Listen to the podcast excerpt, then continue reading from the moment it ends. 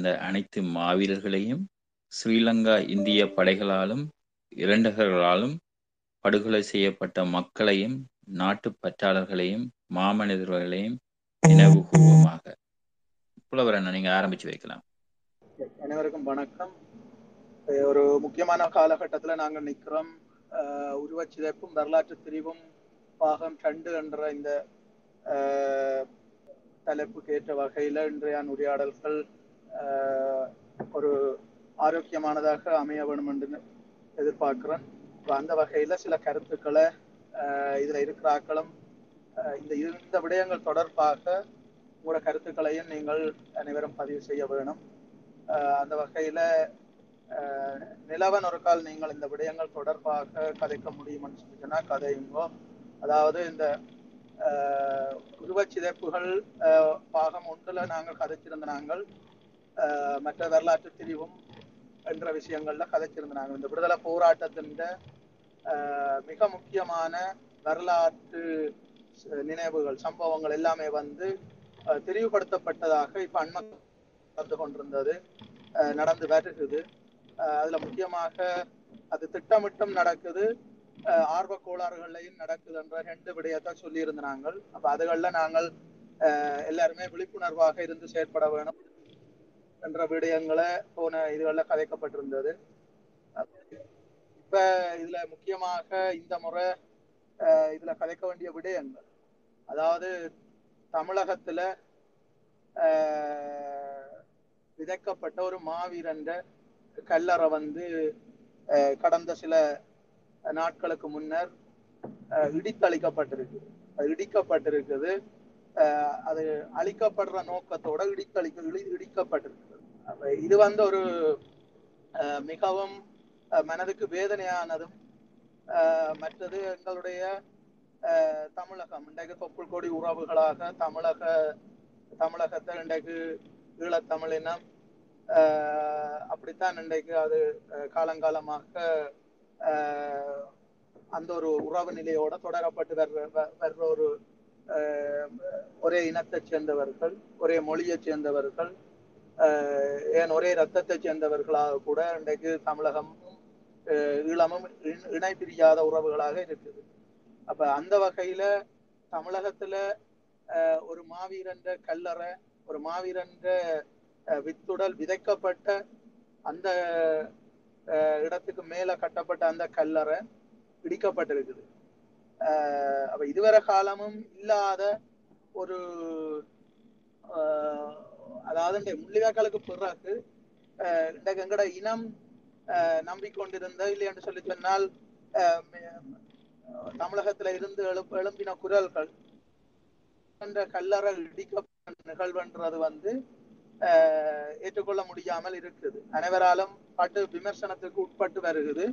ஆஹ் குறிப்பாக இந்த விடுதலை போராட்டத்தோட தொட இணைஞ்சு பயணிச்சு கொண்டிருக்கிற ஆட்களுக்கும் ஆயுத போராட்டங்கள்ல இணைஞ்சு பயணிச்ச போராளிகளுக்கும் இது வந்து ஒரு ஒரு மிக மிக கசப்பான ஒரு செய்தியாத்தான் இருக்குது.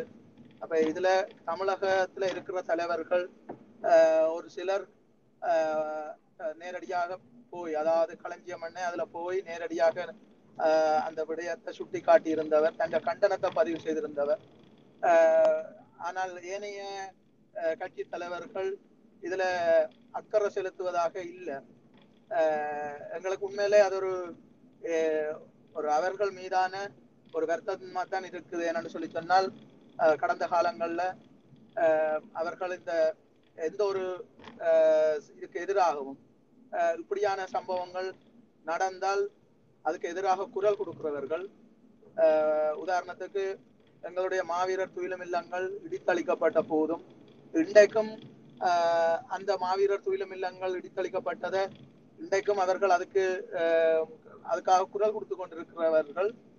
ஆனால் தமிழகத்துல இப்படி ஒரு விடயம் நடக்கும் பொழுது அது பாராமுகமாக போகின்றது. அப்ப அனைவருடைய கவனத்திலையும் இந்த செய்தியையும் வெளியில கொண்டு வந்து இவ்வாறான ஆஹ், சம்பவங்கள் இவ்வாறான ஈழ விடுதலை போராட்டத்துக்கு இல்லையாண்டா தமிழின விடுதலை போராட்டத்துக்கு எதிரான செயற்பாடுகள் வரலாற்று வழிகள்ல வந்து இதுவும் ஒரு கிட்டத்தட்ட ஒரு ஒரு வரலாற்று அழிப்பு தான் வரலாற்று சிதைவு தான் ஆகவே இவ்வாறான விடயங்கள்ல கவனத்துல கொண்டு ஆஹ், எதிர்வரும் காலங்கள்ல அவர்கள் தங்களுடைய கண்டனங்களை பதிவு செய்ய வேணும். அதே நேரத்துல இதுக்கான ஒரு எதிர்வினையை அவர்கள் கண்டிப்பாக ஆற்றிய தீரவன் அதாவது பேரறியா வீரர்கள் உலக நாடுகள்ல வந்து வேறு எங்கேயோ போய் எல்லாம் போராடினவர்களுக்கு அவர்களுடைய வித்துடல் அவர்களுடைய சொந்த தேசத்துக்கு வராத இடத்துல அந்த தேசத்திலேயே அந்த மக்களால நினைவு கூறப்பட்டு வருகிறது. இன்றைக்கும் ஆஹ், நெப்போலியன் வளைவென்று சொல்லி நீங்கள் பிரான்ஸ்ல இருக்கிற ஒரு இது என்ன ஜெர்மனி கிட்ட அப்ப அங்க வந்து உறங்கிக் கொண்டிருக்கிற அந்த வீரன் வந்து ஒரு பிரான்ஸ் தேசத்து வீரன் தான் அங்க உறங்கிக் கொண்டிருக்கிறேன் அப்ப அவன் அங்க அப்படி பேரறியா வீரர்கள் இது ஆயிரத்தி தொள்ளாயிரத்தி இருபதாம் ஆண்டுல பிரான்ஸ்ல மரணிச்ச ஒரு ஒரு போர் வீரன் கல்லறையை கொண்டு வந்து அவர்கிட்ட அவர்கிட்ட வித்துடலை கொண்டு வந்து இங்க அஹ், அவரு அவருக்கு பேர் தெரியல. அவர் யாருன்றதே தெரியாது. ஆஹ், போர்ல மரணிச்சிருக்கிறார். ஆனால் அவர் இனங்காண இல்லாமல் போயிட்டு தவிர அவரை கொண்டு வந்து ஆஹ், பக்கிங்ஹாம் பேலஸ்ல வெஸ்ட் மினிஸ்டருக்குள்ள ஆஹ், ஆஹ், ஒவ்வொரு நவம்பர் பதினோராம் தேதியும் இங்க பிரித்தானியா வந்து அந்த வீரனுக்கான நினைவை வந்து ஒட்டுமொத்தமான வீரர்களுக்கான நினைவாக அதை நினைவு கூறினோம் மாறாணி இருக்கைக்குள்ள அங்க போவான் நெடுகள் ஒவ்வொரு நவம்பர் பதினொன்றுக்கும் அங்க போயிட்டு வருவான் அப்படி எங்கேயோ எங்கேயோ எல்லாம் ஆஹ், தங்களோட நாட்டுக்காக போரிட்டு மடிந்த அந்த வீரர்களுக்கான அஹ், நினைவிடங்களை வந்து அவர்கள் தங்களோட நாட்டுல கொண்டு வந்து எழுப்பி அதுக்கான நினைவுகளை செய்து கொண்டிருந்து தங்களோட வரலாறுகளை இன்றைக்கு அடுத்த தலைமுறைக்காக கொடுத்து கொண்டிருக்கிற இந்த காலகட்டங்கள்ல எங்களுடைய மாவீரனும் அதாவது போசன்னையும் வந்து கேப்டன் போசன் அவரும் வந்து ஆஹ், உண்மையில எங்களுக்கு பல பேருக்கு தெரியாது. உண்மையில இப்படி ஒரு இந்தியாவுல அதுவும் தமிழகத்துல அவருடைய கல்லறை இருக்கின்ற விஷயமே எங்களுக்கு ரெண்டாயிரத்தி பதின் மூன்று பதினாலு கால கட்டத்தில் எங்களுக்கு தெரிய வந்தது. அப்ப இது இன்றைக்கு எங்களுக்கே இந்த நிலைமை என்று சொல்லி சொன்னால் அஹ், அன்றைக்கே நான் இந்த விஷயம் வந்த பிறகு என்னட்ட கன போராளிகள் எடுத்து கன போடி எங்கட மக்கள் கூட கேட்டவியல் என்னன்னு சொல்லி சொன்னா இப்படி ஒரு சம்பவம் இப்படி ஒரு போசண்ட இது உண்மையாக விதைக்கப்பட்டதா என்று சொல்லி கேட்டவியல் அந்த அளவுக்கு அந்த வரலாறுகள் வெளியில தெரியாமல் தான் இருந்தது. ஆஹ் இன்றைக்கு இப்படி இல்லாமலே போற அந்த வரலாறுகளை நாங்கள் தேடி அந்த வரலாறுகளை சரியான முறையில நாங்கள் பாதுகாக்க வேண்டும் என்று நாங்கள் இருக்கிற நேரங்கள்ல வந்து தமிழகத்துல இந்த இந்த வரலாற்று சின்னம் அழிவுக்குட்படுத்தப்பட்டிருக்குது சிதைவுக்குட்படுத்தப்பட்டிருக்குது. இது மீளவும் அந்த இடத்துல கட்டி எழுப்பப்பட வேண்டும் என்றதான் ஒரு தாழ்மையான வேண்டுகோளாக தமிழகத்துல இருக்கிற தமிழ் தேசியத்துல அக்கறையோட செயற்பட்டு கொண்டிருக்கிற தலைவர்கள் ம- தலைவர்களுக்கு நாங்கள் வைக்கிற ஒரு வேண்டுகோள். கண்டிப்பாக இதுல இதுக்கான செயற்பாடுகள்ல ஊடகங்கள் மிக பலமாக செயற்பட வேணும். ஊடகங்கள் அங்க இருக்கிற இளைஞர்கள் அங்க இருக்கிற த- அதாவது தமிழ் தேசிய அரசியல்ல வந்து ஈடுபாடோட இருக்கிறவர்கள் தமிழின உணர்வாளர்கள் இவர்கள் எல்லாருமே இணைஞ்சு அஹ், அந்த நினைவிடத்தை மீளவும் அந்த கல்லறைய அமைச்சு தர வேணும் அதுக்கான செயற்பாடுகள்ல வந்து அனைவரும் ஈடுபட வேணும் இது ஒரு இதுதான் இந்த ஒரு சின்ன கோரிக்கையாக ஒரு தாழ்மையான ஒரு வேண்டுகையாக நாங்கள் முன்வச்சு கொண்டு இந்த உரையாடலை நான் அடுத்த நிலவனத்தை ஒப்படைக்கிறேன் நன்றி. வணக்கம் அனைவருக்கும். நிலவன் நிலவன் ஒளிவாங்கில இல்லைன்னா நீங்கள் தொடர்ந்து நான் இந்த முதலாவது கருத்தையும் வச்சிரன் வந்து இப்ப புலவர் என்ன சொன்ன மாதிரி தான் நான் நிலவன் வந்து நீங்கள் அஹ், நிலவன் உங்களுக்கான நேரம் ஒதுக்கப்படுது. வணக்கம். இப்போ துயிலும் இல்லங்கள் தொடர்பாக நாங்கள் ஒரு சின்ன ஒரு இதை கொண்டு கொண்டு துயிலும் இல்லத்தை பற்றி சொல்லிக்கொண்டு தொடர்ச்சியாக காய்ச்சி கொண்டு போகலாம் நினைக்கிறேன். தாயகத்திலையும் தமிழகத்திலையும் இந்த மாவீரர் கல்லறைகள் தொழிலும் இல்லங்கள் என்ற வடிவங்கள் இருக்குது என்ற அடிப்படையில். இப்போ தமிழ விடுதலை போராட்டம் ஆரம்பிக்கப்பட்ட காலத்தில் இருந்து பார்த்தோமாக இருந்தால் ஆயிரத்தி தொள்ளாயிரத்தி எண்பத்தி ஒன்பதுகளில் முன்னர் எண்பது எண்பத்தொன்பதுகளுக்கு முன்னர் மாவீரர்கள் எரியூட்டப்பட்டிருக்கின்ற நிலைமைகள் இருந்திருக்கின்றது. அதுக்கு பிற்பட்ட கால பகுதிகளில் மாவீரர்களுக்கான கல்லறைகள் உருவாக்கப்பட்டு மாவீரர்கள மாவீரர்கள் விதை விதைக்கப்படுகின்ற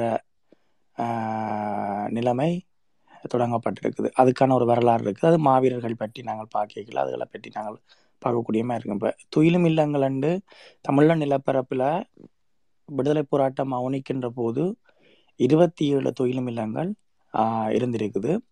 அதே அந்த துயிலும் இல்லங்களுக்கு முதல்ல பார்த்தோம்னு சொன்னால் வீ- அஹ், வீரச்சாவடைகின்ற களமுனைகளில் வீரச்சாவடைகின்ற போராளிகள் வந்து அந்த வீரச்சாவடைகின்ற இடங்களில் சில இடங்களில் இராணுவ கட்டுப்பாடு பிரதேசங்களாக இருக்கும் அந்த இடங்களில் தற்காலிகமாக விதைக்கப்படுவார்கள். பிறகு தற்காலிகமாக விதைக்கப்பட்ட மாவீரர்களுடைய வித்துடல்கள் எடுத்து கொண்டு வரப்பட்டு மீள எடுத்து அவை உரிய முறையில் துயிலும் இல்லங்களில் விதைக்கப்படுகின்ற நிலைமைகள் இருந்திருக்குது கடந்த காலங்களில்.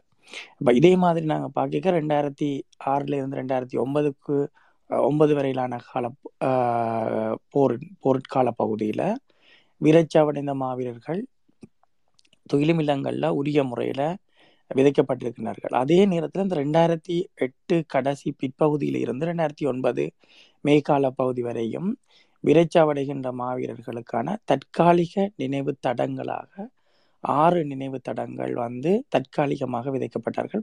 அந்த இடங்களில் விதைக்கப்படுகின்ற போது அவர்கள் மீள எடுத்து வந்து தொழிலும் இல்லங்களில் ஒரு உரிய முறைப்படி விதைக்கப்படுவார்கள் என்ற நடவடிக்கையோடு அவர்கள் அந்தந்த இடங்களில் விதைக்கப்பட்டு அதற்கான அடையாளங்களும் அதற்கான வரைபடங்களும் வந்து உருவாக்கப்பட்டிருந்தது. இது ஒரு ஒரு சாதாரணமான ஒரு சின்ன தகவலுக்காக நான் இதை சொல்லிக்கொள்றேன் என்றால் இன்றைக்கு தாயக தேசத்திலையும் இந்த ரெண்டாயிரத்தி ஒன்பதாம் ஆண்டு போர் நடைபெற்று மக்கள் மீளக் குடியமர்வதற்கு முன்னர் இடைக்கால இடை தங்கள் முகாம்களில் இருந்து மக்கள் மீள அந்தந்த பிரதேசங்களுக்கு மீளக் முன்னர் சிங்கள பௌத்த பேரினவாத அரசு எடுத்துக்கொண்ட முதல் நடவடிக்கை இந்த மாவீரர் நினைவிடங்களையும் மாவீரர்களுடைய துயிலும் இல்லங்களையும் மாவீரர்களுடைய கல்லறைகளையும் இல்லாதொழிப்பது.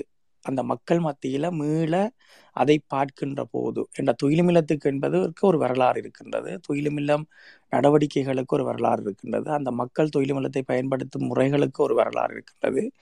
அந்த மக்கள் எப்படி அந்த துயிலுமில்லத்தை வழிபாட்டு தலங்களாகவும் மக்கள் ஒரு புனிதமான இடமாகவும் பயன்படுத்தி வந்தார்கள் என்பதற்கும் ஒரு வரலாறு இருக்கின்றது. அப்போ அந்த நிலைமையில் மீள ஒரு விடுதலை போராட்ட உணர்வு விடுதலை போராட்ட சிந்தனை அதை பார்க்கின்ற போது மக்களுக்கு தாயகம் அவர்களுடைய அபிலாசைகள் அபிலாஷைகள் பற்றிய விடயங்கள் அவர்களுக்கு வரக்கூடாது என்பதற்காக இலங்கை அரசு திட்டமிட்டு முதல்ல இந்த நினைவிடங்களையும் இந்த மாவீரர் துயிலும் இல்லங்களையும் கல்லறைகளையும் தகர்க்கின்ற நடவடிக்கையில் ஈடுபட்டிருந்தது. இப்போ இது ரெண்டாயிரத்தி ஒன்பது காலப்போதில் மிக வீச்சோட ஈடுபட்ட நடவடிக்கைகளில் சில இடங்களில் மீள மாவீரர் துயிலும் இல்லங்கள் இருந்த இடங்களில் இராணுவ முகாம்களை இராணுவம் அமைத்திருக்குது. இப்போ இந்த அடிப்படை தகவல்களோட நாங்கள் பார்த்தோம்னா இதே மாதிரி தமிழகத்தில் அண்மையில் போசண்ணாவினுடைய நினைவு கல்லறை அவர் விதைக்கப்பட்டிருக்கக்கூடிய கல்லறை வந்து சிதைக்கப்பட்ட நிலைமை காணப்பட்டிருக்குது. இப்போ நாங்கள் இதில் ரெண்டு தளத்திலையும் நாங்கள் பார்க்கலாம். ஆரம்பத்தில் பார்த்தோமாக இருந்தால் தமிழ்நாட்டில் வீரச்சாவடைந்தவர்கள் அவர்கள் எரியூட்டப்பட்டு அவர்களுடைய சாம்பல் கொண்டு வந்து அந்த குடும்பத்தோட அதை பகிருகின்ற தன்மையும் இருந்திருக்குது. அதே நேரத்தில் பார்த்தோம் என்றால் வீரச்சாவடைந்தவர்கள் வித்துடர்கள் எடுத்து கொண்டு வரப்பட்டு விதைக்கப்பட்ட நிலைமைகளும் இருக்குது. தமிழ்நாட்டில் வீரச்சா தமிழ்நாட்டில் வீரச்சாவடைந்தவர்கள் விதைக்கப்பட்டு அவர்களுக்கான நினைவு கற்கள் உருவாக்கப்பட்ட வரலாறுகளும் கடந்த காலங்களில் இருந்திருக்குது. அது விடுதலை போராட்டம் ஆரம்ப கால பகுதிகளில் நாங்கள் பார்த்தோமாக இருந்தால் தெரியும். ஆனால் இங்கே இப்போ ரெண்டாயிரத்தி ஒன்பதுக்கு பின்னர் இருக்கக்கூடிய சூழல் இலங்கை அரசு இதை திட்டமிட்டு இல்லாமல் அழிக்கின்ற நடவடிக்கையில் இருக்கின்ற அதே சமதளத்தில் நாங்கள் அதுக்கு பிறகு பிற்பட்ட கால பகுதிகளில் பார்த்து கொண்டு வந்தோம்னா சின்ன சின்னனா கிராமங்களுக்கு இருக்கக்கூடிய மாவீரர்களுடைய பேர் பலகைகள் நீக்கப்பட்டு முன்பள்ளிகளுக்குரிய பேர் பலகைகள் நீக்கப்பட்டு அப்படியே ஒவ்வொரு நடவடிக்கைகளும் தொடர்ச்சியாக நடைபெற்று வருகின்ற ஒரு இன குறைப்பு இன சுத்திகரிப்பு நடவடிக்கையாக தான் இதை பார்க்கக்கூடிய மாதிரி இருக்குது. அந்த அடிப்படையில் நாங்கள் இப்ப இன்றைக்கு நாங்கள் துயிலும் இல்லங்களினுடைய உடைப்பு துயிலும் இல்லங்களினுடைய அழிப்பு அபகரிப்பு துயிலும் இல்லங்கள் மீள புனரமைப்பு செய்ய முடியாத நிலையில இருக்கின்ற நிலைமைகள் பற்றி நாங்கள் இன்றைக்கு கதைக்கக்கூடிய மாதிரி இருக்கும். அதுக்கு முன்னர் இன்றைக்கு எங்களோட தமிழ்நாட்டில இருந்து இணைஞ்சிருக்கக்கூடிய களஞ்சியம் என்ன தொடர்ந்து அதை அஹ், கதைச்சு கொண்டு போனாருன்னா நாங்கள் அதுக்கு அதை தொடர்ந்து எங்களுக்கு இருக்கக்கூடிய கருத்துக்களையும் நாங்கள் பதிவு செய்யக்கூடிய மாதிரி இருக்கும்னு நம்புறேன். களஞ்சியம் என்ன இருக்கீங்களா ஆ இருக்கேன். என்னோட ஆ. குரல் கேக்குதா? உங்களுக்கு அண்ணன் அஹ் இந்த உருவ சிதைப்பும் வரலாற்று திரிவும் ஆஹ் என்கிற இந்த நிகழ்வில் பங்கேற்றிருக்கிற குருதி உறவுகள் அனைவருக்கும் வணக்கம். எனக்கு என்னன்னா ரெண்டாயிரத்தி பதினெட்டு மாவீரர் நாள் நிகழ்வுக்காக நாங்கெல்லாம் அணியமாகி கொண்டிருக்கிற அந்த நேரத்துல தஞ்சையிலிருந்து எனக்கு ஒரு அழைப்பு வந்தது. அதாவது தஞ்சாவூர்ல வடக்கு வாசல் அப்படின்னு ஒரு இடம். அங்க நீண்ட காலமா இருக்கக்கூடிய ஒரு ஒரு இடுகாடு இருக்கு. அங்க வ- அங்க வந்து நிறைய கல்லறைகள் அங்க இருக்கு. அந்த இடுகாட்டுக்கு பேரு நாத்திகர் இடுகாடு. அது ஏன் நாத்திகர் இடுகாடுன்னா திராவிட கழகத்தை சேர்ந்த மிக முக்கியமான தலைவர்கள் பொறுப்பாளர்கள் எல்லாம் அங்குதான் விதைக்கப்பட்டிருக்காரு பல கல்லறைகள் வந்து ஈவேரா அவர்கள் அதாவது தந்தை பெரியார் அவர்கள் பல கல்லறைகளுக்கு கல்லறைகளை திறந்து வைத்திருக்கிறார். அவருடைய பெயர் பொறிக்கப்பட்டிருக்கு. ஆஹ், இன்றைக்கு இருக்கிற திராவிடர் கழகத்தினுடைய தலைவர் ஐயா மதிப்புக்குரிய கி. வீரமணி அவர்களினுடைய பெயர்லையும் நிறைய கல்லறைகள் அங்க திறந்து வைக்கப்பட்டிருக்கு. ஆகவே திராவிடர் கழகத்தை சேர்ந்தவர்கள் அங்கு விதைக்கப்பட்டு இருப்பதால் அந்த இடத்துக்கு நாட்டிகர் இடுகாடு அப்படின்னு அதுக்கு வந்து பேர். இன்னும் குறிப்பா சொல்லணும்னா திராவிடர் கழகத்தினுடைய மிகப்பெரிய போர்வாளாக கருதப்பட்ட பட்டுக்கோட்டை அழகிரியினுடைய கல்லறை அங்க கம்பீரமா அந்த இடுகாட்டுல இருக்கு. அங்க வந்து ஒரு ஒரு தோழர் வந்து காலை கடன்களை கழிக்கிறதுக்காக அந்த பகுதிக்கு வந்து போயிருந்த போது அவர் கண்ணுல வந்து விடுதலை புலி என்கிற அந்த வாசகம் பட்டிருக்கு ஒரு கல்லறையில. என்னடா அது ஒரு கல்லறையில விடுதலை புலின்னு இருக்கே அப்படின்ட்டு அவர் போய் அதை அங்க படர்ந்து இருந்த கொடி செடிகளை நீக்கிட்டு பார்த்தா அதுல விடுதலை புலி போஷன் நினைவு கல்வெட்டு அப்படின்னு அதுல இருந்திருக்கு. இருந்த உடனே அதை அவரு அவங்க அந்த வடக்கு வாசல் பகுதியில இருக்கக்கூடிய தம்பி பாரி மைந்தனுக்கு அவர் போய் சொல்லியிருக்காரு. இந்த மாதிரி ஒரு கல்வெட்டு இருக்குப்பா எங்க நாட்டியர் சுடுகாட்டுல. அதுல வந்து விடுதலை புலி போசன் நினைவு கல்வெட்டு அப்படின்னு இருக்குது அப்படின்னு சொன்ன உடனே தம்பி பாரி வந்து உடனடியா எனக்கு அழைப்படுத்து சொன்னார். அண்ணா இந்த மாதிரி தஞ்சாவூர்ல ஒரு கல்வெட்டு ஒண்ணு இந்த மாதிரி வச்சிருக்கிறாங்க. கல்லறை ஒண்ணு இருக்கு. அந்த கல்லறையில வந்து இந்த மாதிரி தமிழீழ விடுதலை புலி போசன் நினைவு கல்வெட்டுன்னு இருக்குன்னா ஒரு தம்பி வந்து பார்த்துட்டு வந்து எனக்கு வந்து சொன்னாரு.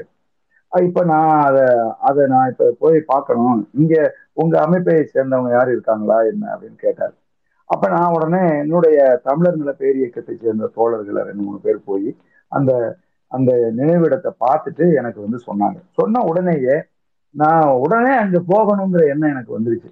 உடனே நான் விமானம் பிடிச்சி நேர திருச்சியில போய் இறங்கி திருச்சியில வீட்டுல இருந்து வாகனம் வர வச்சு வாகனத்துல நேரா வந்து தஞ்சாவூருக்கு அந்த இடத்த போய் பாக்குறேன். பார்த்தா ரொம்ப உணர்வுபூர்வமா இருந்தது. என்னன்னா அது முழுதுமே செடி கொடிகளால் மண்டி ஒரு மறைவாக ம- மனிதர்கள் வந்து மலம் கழிக்கக்கூடிய ஒரு இடம் போல அது அது இடமாக அது இருந்தது. உடனே நான் கு- என்- என்- என்னோடு வந்திருந்த தோழர்களோடு இணைஞ்சு உடனே நாங்கள் அதை வந்து அந்த செடி கொடிகள் எல்லாம் எடுத்து அதெல்லாம் இது பண்ணி அந்த முழு விவரங்கள் அதில் வந்து என்ன இருக்கு அப்படிங்கிறத நான் வந்து பார்த்தேன். அதில் வந்து இது மாதிரி விடுதலை புலி போஷன் நினைவு கல்வெட்டு மறைவு இருபத்தி ஏழு ஆறு ஆயிரத்தி தொள்ளாயிரத்தி எண்பத்தி ஒன்பது அப்படின்னு போட்டு சிறப்பாளர் அப்படின்னு போட்டு தமிழின காவலர் மாணவிகு சி வீரமணி அப்படின்னு வந்து அதுல வந்து போட்டிருந்துச்சு. அதுக்கு கீழே நகர திராவிடர் கழகம் தஞ்சாவூர் அப்படின்னு போட்டிருந்துச்சு. அது ஒரு கல்வெட்டா அதுல வந்து பதிச்சிருந்தாங்க. அந்த அந்த அந்த அந்த அந்த பீடம் வந்து சிதஞ்சி இருந்துச்சு இப்ப நான் உடனே தஞ்சாவூர்ல தங்கிட்டேன். தங்கிட்டு உடனடியா வந்து அந்த பீடத்தை வந்து சரி செய்யணும்.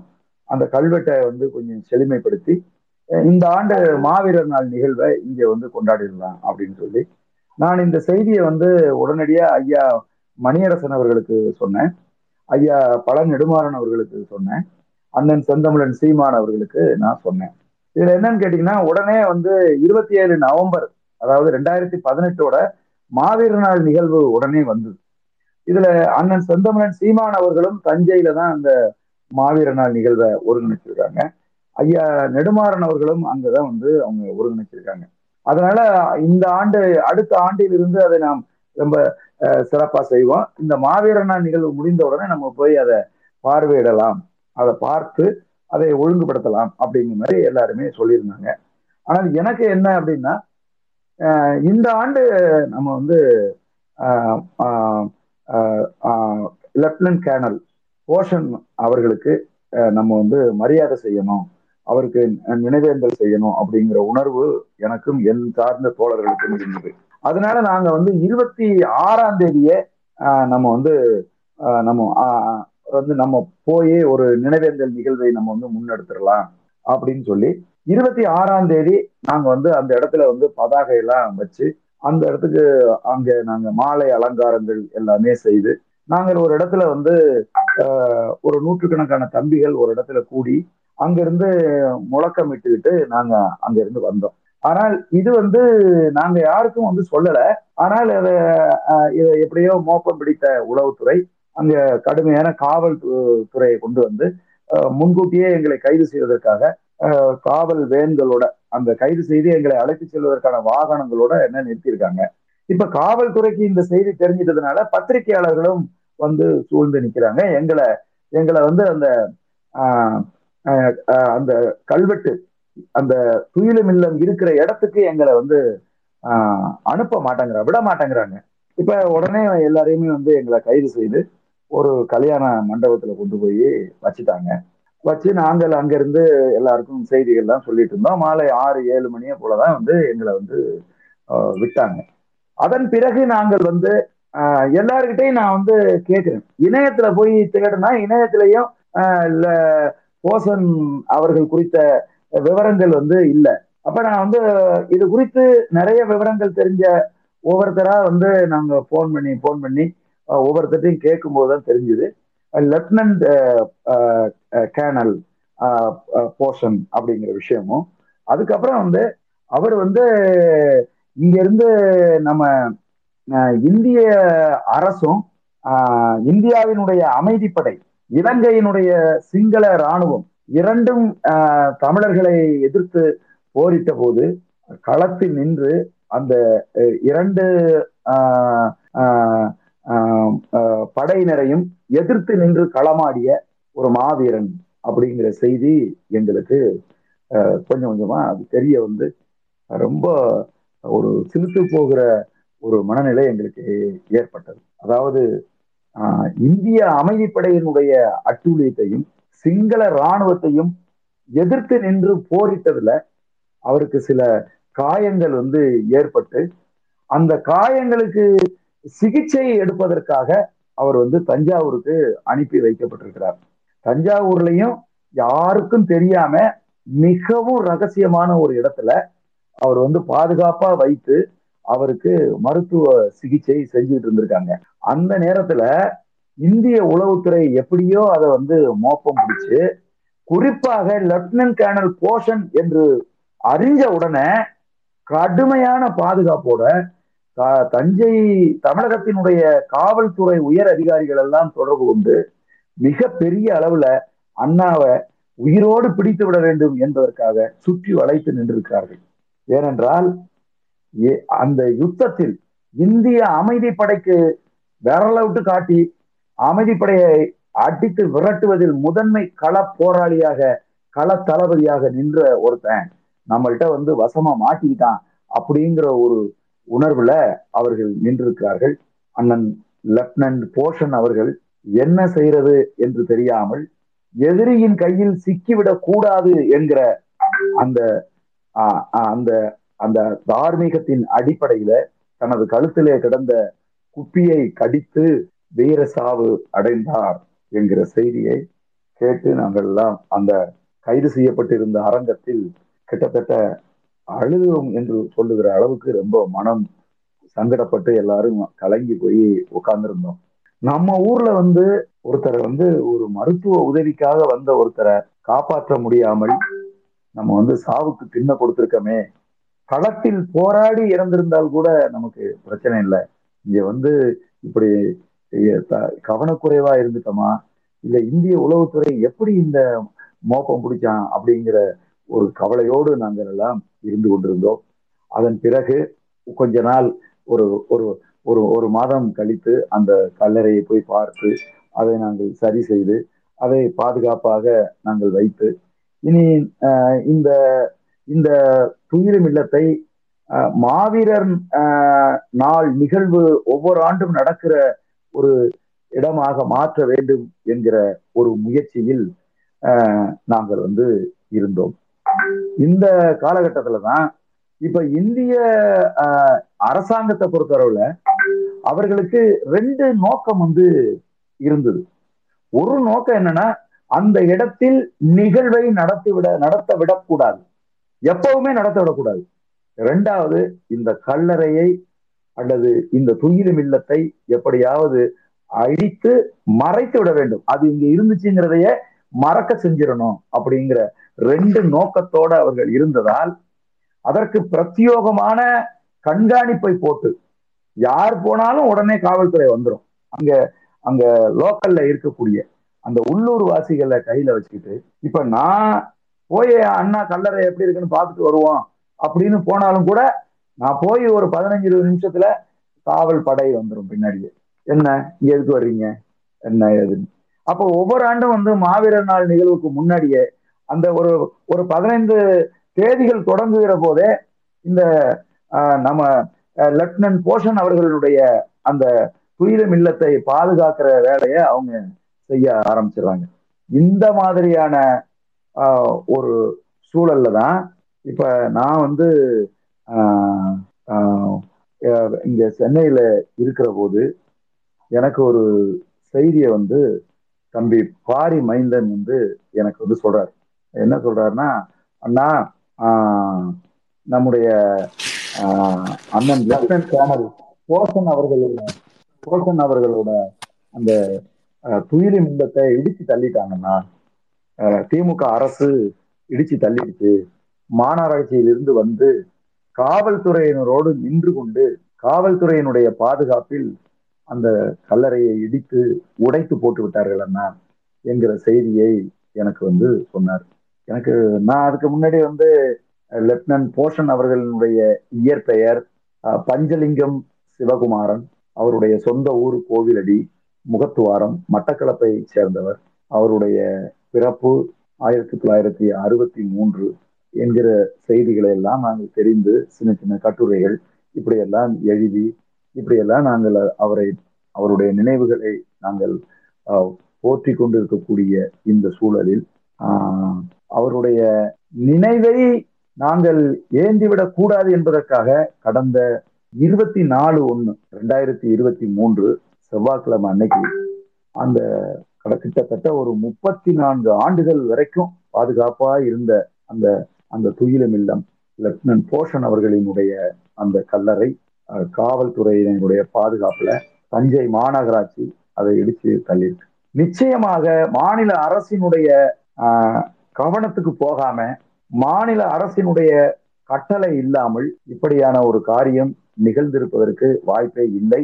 அதற்கு என்ன காரணம் என்று கேட்டால் திராவிடர் கழகத்தினுடைய பொதுச் செயலாளர் ஐயா கி. வீரமணியினுடைய வீரமணி அவர்களுடைய பெயரை தாங்கி இருக்கக்கூடிய ஆஹ், கல்வெட்டு அதுல வந்து பொறிக்கப்பட்டிருக்கு. பிறப்பாளர் தமிழின காவலர் கி. வீரமணி என்று பொறிக்கப்பட்டிருக்கு. இன்றைக்கு தமிழ் தமிழக அரசோடு நெருங்கிய தொடர்பில் இருக்கக்கூடிய வீரமணி அவர்களினுடைய பெயர் இருந்தாலும் பரவாயில்லை. அந்த கல்லறை அந்த இடத்தில் இருக்கக்கூடாது.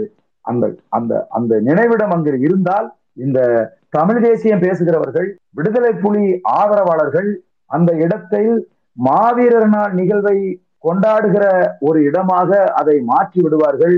ஆகவே அதை அழித்து இல்லாமல் செய்துவிட வேண்டும் என்பதற்காக அந்த இடத்தை வந்து சுத்தமா வந்து தரமட்டமாக்கி போட்டு விட்டார்கள். இப்ப நான் வந்து அதை கேள்விப்பட்டேன். தம்பிகளை படம் எடுத்து அனுப்ப சொன்னேன். எனது இயக்கத்தை சேர்ந்த தோழர்கள் அங்கு தம்பி பாரியின் மைந்தனுடைய நண்பர்கள் எல்லோருமே அந்த இடத்துக்கு சென்று அதை வந்து புகைப்படம் எடுத்து எனக்கு அனுப்பினார்கள். அதை பார்த்தபோது நெஞ்சிலே டிஏஎல்இ போட்டது போன்ற ஒரு பதபதப்பு நமக்கு உருவாக்கியது. என்ன செய்வதென்று தெரியவில்லை. நான் ஒரு கண்டன அறிக்கையை திமுக அரசுக்கு எழுதி பொது வெளியிலே வெளியிட்டேன்.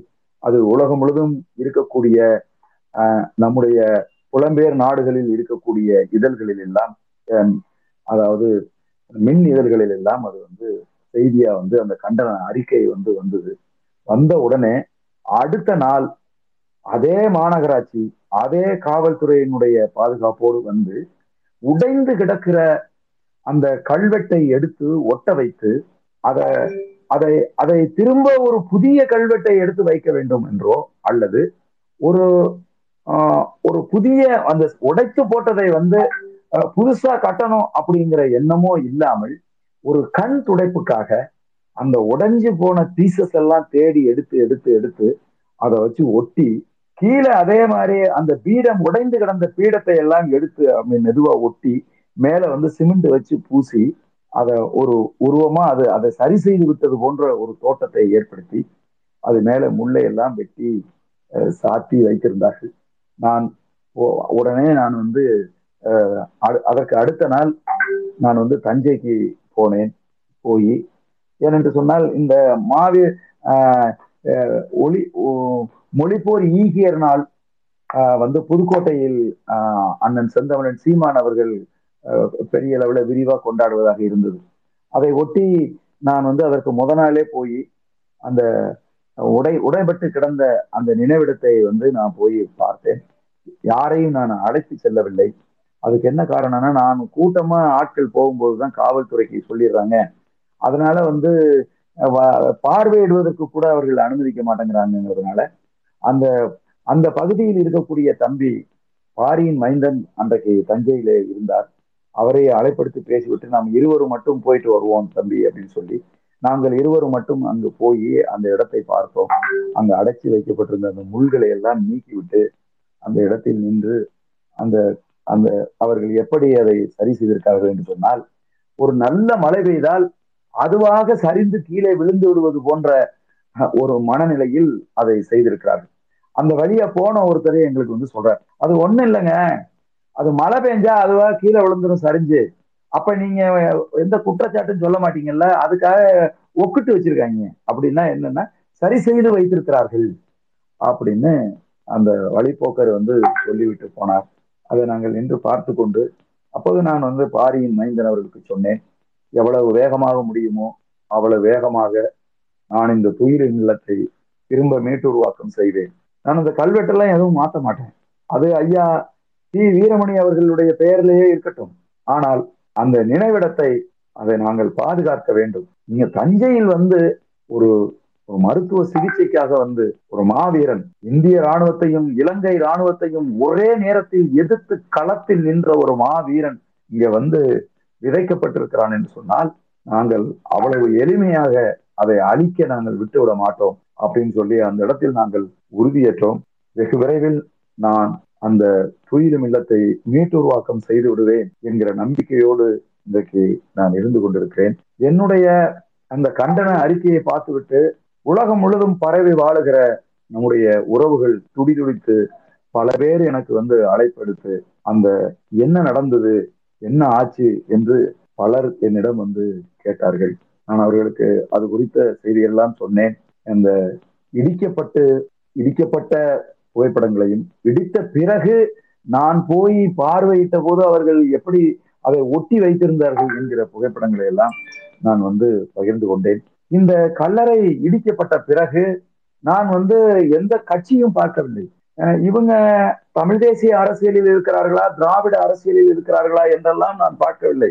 நான் முதலில் அதை திராவிடர் கழகத்தைச் சேர்ந்த கி வீரமணி ஐயா அவர்களுக்கு தெரிவிக்க வேண்டும் என்பதற்காக அந்த இயக்கத்தினுடைய ஒரு முதன்மை பொறுப்பாளராக இருக்கிற தம்பி ஆஹ், பிரின்ஸ் என்ஆர்எஸ் அவர்களுக்கு இந்த செய்தியை நான் பகிர்ந்தேன். அதே போல ஐயா சுகதி அவர்களுக்கு இந்த செய்தியை சொல்ல வேண்டும் என்பதற்காக அவருடைய இயக்கத்திலே முதன்மையாக இருக்கிற ஐயா சிங்கராயர் அவர்களுக்கு இந்த செய்தியை நான் பகிர்ந்தேன். அதே போல பல்வேறு ஆஹ், அண்ணன் செந்தமரன் சீமான் அவர்களுக்கு இந்த செய்தியை நான் பகிர்ந்தேன். அவர் மிகவும் கவலைப்பட்டார் வருத்தப்பட்டார். அஹ், நாம் அதை சரி செய்து விடுவோம் தம்பி.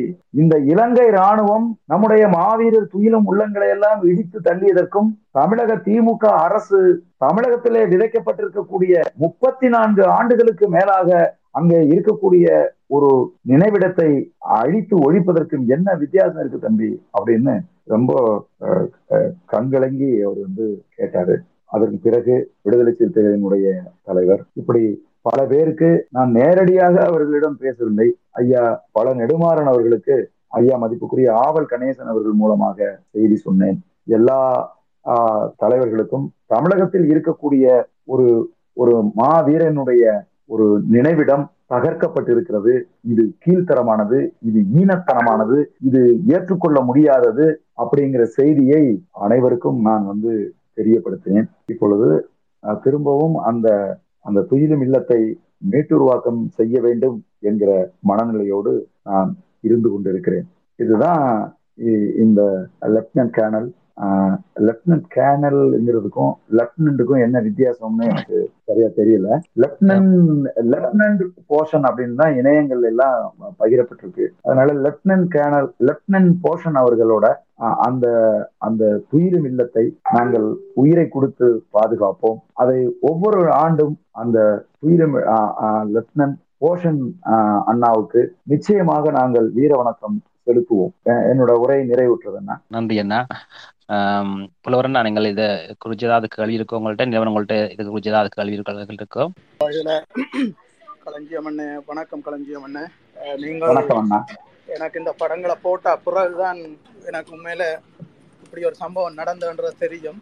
அதே மாதிரி நீங்கள் எல்லாருக்குமே கூடுதலாக அனுப்பியிருக்கிறீங்கள் அஹ் இந்தியாவில் இருக்கக்கூடிய தமிழ் தேசிய செயற்பாடுகளில் ஈடுபட்டு கொண்டிருக்கக்கூடிய அதை விட கடந்த காலங்களில் இன உணர்வோட செயலாற்றி கொண்டிருந்த ஆட்களுக்கு எல்லாம் நீங்கள் சொல்லியிருக்கிறீங்கள் ஆனாலும் அந்த கண்டனம் வந்து உங்களை மாதிரி ஒரு தாக்கமான கண்டனமாக நீங்கள் வெளியிட்ட கண்டனம் மாதிரி வெளியில வரையில. நாங்கள் இது- உங்களை நம்பித்தான். அதாவது தமிழகத்துல இந்த விஷயம் நடந்தபடியால தமிழகத்துல இருக்கிற இன்றைக்கும் எங்கட இனத்தின் விடுதலைக்காக தொடர்ந்து குரல் கொடுத்து கொண்டிருக்கிற களத்துல நின்று செயற்பட்டு கொண்டிருக்கிற உங்களை மாதிரியான ஆட்கள் கண்டிப்பாக இதுக்கான ஒரு ஒரு ஒரு தேடலை தொடங்குவியால் கண்டிப்பாக நீங்கள் அதை செய்வீங்களன்ற நம்பிக்கை உங்களோட அந்த கண்டன அறிக்கையின் ஊடாக கிடைச்சது. உண்மையில ஏனையவர்களுக்கும் நீங்கள் வழங்கி இருந்து என்று இதுல போய் சொன்ன நீங்கள் சுப வீரபாண்டியன் ஐயா மற்றது வீரமணி ஐயா மற்றது அஹ், திருமாவளவன் இப்படி எல்லாருக்குமே கடந்த காலங்கள்ல இருந்து இந்த விடு- இள ஈழ விடுதலை போராட்டம் தொடர்பான கரிசனையோட இருக்கிற ஆட்கள் தான் இல்லையாண்டு இல்லை. ஆனாலும் அவர்களுடைய இந்த மௌனம் இல்லையாண்டு சொல்லி சொன்னால் அவர்கள் வெறுமனே ம- மனவருத்தம் அடைகிறது. எல்லாருக்குமே அது மனவருத்தம் தான். உடைச்சவனுக்கும் சில நேரம் மனவருத்தமா தான் இருக்கும். ஆனால் இதுக்கான ஒரு எதிர்வினை இல்லையாண்டு என்று சொல்லி சொன்னால் இப்ப நீங்கள் சொன்ன மாதிரி கண்டிப்பாக அந்த இடத்துல கட்டி எழுப்புவோம்ன்ற அந்த ஒரு ஒரு நம்பிக்கையான உறுதிமொழியோண்ட நீங்கள் கண்டன பதிவுகளையும் செய்திருந்த நீங்கள் இதிலையும் எங்களுக்கும் இப்ப வழங்கி இருக்கிறீர்கள் நாங்கள் இருக்கிற ஒரு அதாவது அங்க இருக்கிற உங்களை மாதிரியான அந்த இன உணர்வோடு செயல்பட்டு கொண்டிருக்கிற அஹ், தான் நாங்கள் இந்த எங்களுடைய ஒரு ஒரு கோரிக்கை மாதிரி ஒரு சின்ன கோரிக்கையாக தான் நாங்கள் வைக்கிறோம் என்று சொல்லி சொன்னால் அஹ், நிச்சயம் அஹ், போசன் என்ற அண்ணா உங்க குரல் இணைப்பு உங்கள் இணைப்பு கொஞ்சம் சரியில்லை நான் புலவரண்ணா இருக்கிறீங்களா? கூடுதல் தகவல்களுக்காண்டி உங்களுக்கு இந்த மாவீரரை குறித்தான முழு விவரம் தருகிறேன். லெப்டினன்ட் போசன் அஹ், பஞ் அஹ், இயற்கை பேர் இயற்பெயர் வந்து பஞ்சலிங்கம் சிவகுமாரன் கோவிலடி முகத்துவாரம் மட்டக்களப்பு என்ற இந்த மாவீரர் தான் இங்க விதைக்கப்பட்டிருக்கிறார். இவருடைய நிகழ்வு வந்து தமிழக தஞ்சாவூரில் தமிழ் தமிழக காவல்துறையினால் எழும்ப எழும்ப வேணும். அது இப்ப நீங்க சொன்ன மாதிரி அண்ணா இணைப்பு சரியில்லைண்ணா புலவரா இருக்கிறீங்களோ? அவர் தொடர்ந்து அண்ணா பேசிட்டு இருக்காங்கன்னு நினைக்கிறேன். நமக்கு கேட்கல. இது களஞ்சிமண்ணா நான் என்ன என்னிடையே இருக்கிற மிக முக்கியமான கேள்வியும் உண்டு. எமது முதலாவது மாவீரர் லெப்டினன்ட் சங்கரனாவுடைய எரியூட்டப்பட்ட இடம் வந்து இருப்பதாகவும் அந்த இடம் அந்த இடம் குறித்து அண்மையில நான் நான் தமிழர் கட்சியின் கொள்கை பரப்பு செயலாளர் அண்ணன் புகோ புகவாய் ஜெயசீலண்ணாவோட கதைக்கும் பொழுது அவர் சொ கூறியிருந்தார் வந்து. அது குறித்து உங்களுக்கு ஏதாவது தெரியுமா? இந்த இந்த மாவீரர் எரியூட்டப்பட்ட இடம். ஆமா இத இருக்கு. மதுரையில வந்து இருக்கு. அது ஒரு சின்ன ஒரு கல் போல நட்டு அந்த இடத்துல வச்சிருக்கு. இந்த இடம் தான் சொல்றாங்க. அதை நாங்க போய் பார்த்துட்டு வந்தோம். அது அது எரியூட்டப்பட்ட இடங்கிறதுனால அது அது ஒரு ஒரு அப்ராக்சிமேட்டா அந்த இடத்த சொல்றாங்களா? அல்லது இங்கதான் நடந்ததா? அப்படிங்கிறது உறுதிய உறுதிப்படுத்தலையா? உறுதிப்படுத்துறதுக்கான ஆட்கள் அந்த நேரத்துல எங்கள்கிட்ட இல்ல. அந்த அங்க ஒரு மாவீரர் நினைவிடம் இருக்கு அப்படின்னு சொன்னதுனால நாங்க போய் அதை பார்த்துட்டு வந்தோம். அது ரொம்ப ரொம்ப நாளைக்கு முன்னாடியே அதை போய் நாங்க பார்த்துட்டு வந்தோம். இப்ப அது அந்த ஆஹ், அந்த அந்த நினைவிடத்துக்கும் இதுக்கும் இருக்கிற ஒரு சின்ன நான் ஒரு வித்தியாசமா நான் எனக்கு ஏன் அது இது மாதிரி இருக்குன்னு சொன்ன உடனே தூக்கி வாரி போட்டுச்சுன்னா இது வந்து அங்க விதைக்கப்பட்டாரு அப்படிங்கிறதுக்கான ஆஹ், ஒரு ஆஹ், ஒரு அடையாளத்தோட இருக்கு. ஆயிரத்தி தொள்ளாயிரத்தி எண்பத்தி ஆஹ், ஒன்பதுங்கிறது முப்பத்தி நாலு ஆண்டுகள் அப்படிங்கிறது வந்து ஒரு நீண்ட தூரம். நீண்ட தூரத்துல ஒருத்தர் அந்த இடத்துல வந்து விதைக்கப்பட்டிருக்கிறாரு அப்படிங்கிற அந்த செய்தி. அப்புறம் இதுல கூடுதலா நான் இன்னொரு செய்தியை நான் உங்களோடு பகிர்ந்துக்க விரும்புறேன். அது என்னன்னு கேட்டீங்கன்னா நான் இப்போ ஒரு படம் வந்து முந்திரிக்காடுன்னு ஒரு படம் எடுத்திருக்கிறேன். அந்த படத்தோட எழுத்தாளர் பேர் வந்து எழுத்தாளர் இமயம். அவரை ஒரு நாள் நானும் அவரும் சந்திச்சோம். சந்திக்கும் போது அவரு என்ன சொன்னாருன்னா அப்பா எனக்கு ஒன்பது மணிக்கு கி. வீரமணி ஐயாவோட ஒரு சந்திப்பு இருக்கு. அவரை நான் சந்திச்சிட்டேன்னா அதுக்கப்புறம் நம்ம எவ்வளவு நேரம் வேணாலும் உட்காந்து பேசலாம். நீ என்னிடம் வாகனம் இல்ல. நீ வ- வந்தீங்கன்னா உன் வாகனத்திலேயே போய் சந்திச்சுட்டு வரலாம் அப்படின்னு சொல்லி என்னை அழைச்சாங்க. சரி ஒன்றும் பிரச்சனை இல்லை. நம்ம சந்திக்கலாம். வீரமணி ஐயா சந்திக்கிறது எனக்கு ஒன்றும் பிரச்சனை இல்லைன்னு சொல்லி நானும் அவர் கூட வந்து போயிருந்தேன். அப்ப போயிருந்த போது அவரு இவர் இயக்குனர் மு. களஞ்சியம் அப்படின்னு என்னை அறிமுகப்படுத்தி வச்சார். நான் வச்ச போது அவருக்கு நான் இந்த இந்த துயிலும் இல்லம் குறித்து நினைவூட்டினேன் நினைவூட்ட உடனே அவரு உட்கார்ந்தவர் அப்படியே எந்திரிச்சிட்டார். எந்திரிச்சு எனது கரங்களை பற்றி கொண்டு அவர் தான் எனக்கு இந்த செய்தியெல்லாம் வந்து சொன்னார். அவர் வந்து இங்கே மருத்து மருத்துவத்துக்கு வந்தபோது அவர் நாங்கள் நாங்கள் மிகவும் ரொம்ப ரகசியமா வைத்திருந்ததை எப்படிதான் வந்து கண்டுபிடிச்சாங்களோ தெரியல. அதை வந்து இந்த மாதிரி வந்து அவர் குப்பி கடித்து இறந்து போய்விட்டாருங்கிற செய்தியே எனக்கு அவர் தான் வந்து எனக்கு வந்து சொன்னார். ஸோ இந்த நேரத்தில் அந்த செய்தியவும் நான் வந்து பகிர்ந்து கொள்கிறேன். அவர் ரொம்ப நெகிழ்ச்சி அடைந்தார் வந்து ஐயா வீரமணி அவர்கள். அதாவது இப்ப இன்னைக்கு தமிழ் தேசிய அரசியலினுடைய எழுச்சி திராவிட அரசியல் தமிழ் தேசிய அரசியல் என்று அது இரண்டு முகங்களாக இன்றைக்கு தமிழகத்துல இருந்து கொண்டிருக்கக்கூடிய ஒரு சூழ்நிலையில நான் அதை அப்படி பார்க்கவில்லை. அன்றைக்கு எல்லோரும் ஒருங்கிணைந்து நின்ற காலகட்டத்தில் ஈழ விவகாரத்தில் தமிழகம் ஒரு முகத்தோடு நின்ற நேரத்தில் இது நடந்த சம்பவம் என்பதால் இதில் கூடுதலான உணர்வோடு கூடுதலான ஆஹ், பற்றுதலோடு அது அந்த பெயரை சொன்ன உடனேயே அமர்ந்திருந்த ஐயா ஈ வீரமணி அவர்கள் சடக்கென்று எழுந்து எனது கைகளை பற்றி கொண்டு அப்படியா? அதை பாத்தீங்களா அப்படின்னு சொல்லி அதை அவர் அது குறித்து விவரிச்சு சொன்ன விதம் வந்து அண்ணா மீது அதாவது லெப்டினன்ட் போஷன் அண்ணா மீது இவர்களெல்லாம் கொண்டிருந்த அந்த அன்பும் பாசமும் ஒரு முப்பத்தி நான்கு ஆண்டுகளுக்கு பிறகும் அது வெளிப்பட்டதை என்னால வந்து உணர முடிஞ்சது என்பதை நான் உறவுகளோடு பகிர்ந்து கொள்கிறேன். ஓம். நன்றி களஞ்சியம் அண்ணன் ரெண்டாயிரத்தி பத்தாம் ஆண்டுல தமிழகத்துல நான் நாங்க தமிழகத்துல நின்றிருந்த நாட்கள்ல இன்னொரு ஒரு மாவீரருடைய வித்துடல் விதைக்கப்பட்ட இடம் ஒன்று இருக்குது. ஒருக்கா நீங்கள் சரி கேள்விப்பட்டிருக்கிறீங்களா என்னட்ட கேட்ட பொழுது நான் இல்லையாண்டு தான் சொன்னான். ஏன்னு சொல்லி சொன்னால் எங்களுக்கு உண்மையில தெரியாது. அப்ப நான் அந்த மாவீரர் யாருன்னு கேட்கல. இப்படி கேப்டன் ரோயன் என்ற வித்துடல் விதைக்கப்பட்டிருக்குது. குளத்தூர் மணியன் என்ற தோட்டத்தில் தான் அது புதைக்கப்பட்டிருக்கு மேட்டூரில் இருக்கு அப்போ நான் அதுக்கான ஒரு நாளை ஒன்றை ஒதுக்கி கொண்டு மிக ரகசியமாக போக வேண்டியிருந்தது. அப்போ நாங்கள் அந்த ரெண்டாயிரத்தி பத்து முள்ளியாக்காலுக்கு பிற்பாடு அங்கே வந்து நிற்கிறோம் நிறைய தேடுதல்கள் நடந்து கொண்டிருக்கிற ஒரு காலம். அப்போ நாங்கள் அங்கே போய் அந்த குளத்தூரில் இருக்கக்கூடிய அந்த இடத்துக்கு நாங்கள் போகிறோம் மாவீரர் நாள் அண்டு போகிறோம் ரெண்டாயிரத்தி பத்து மாவீரர் நாளுக்கு போகிறோம் அங்கே.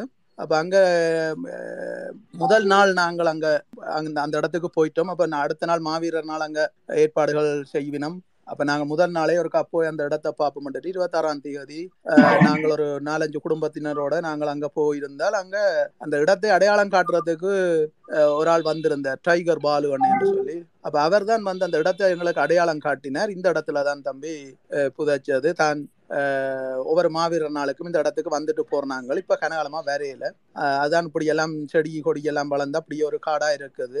உண்மையில எங்களுக்கு அதுல இந்த இயல்பா நடந்து போயிடாமல் போயிட்டுது. அந்த அந்த இடத்துக்கு போறதுக்கு இயல்பா நடந்து பா- பாதை இல்ல.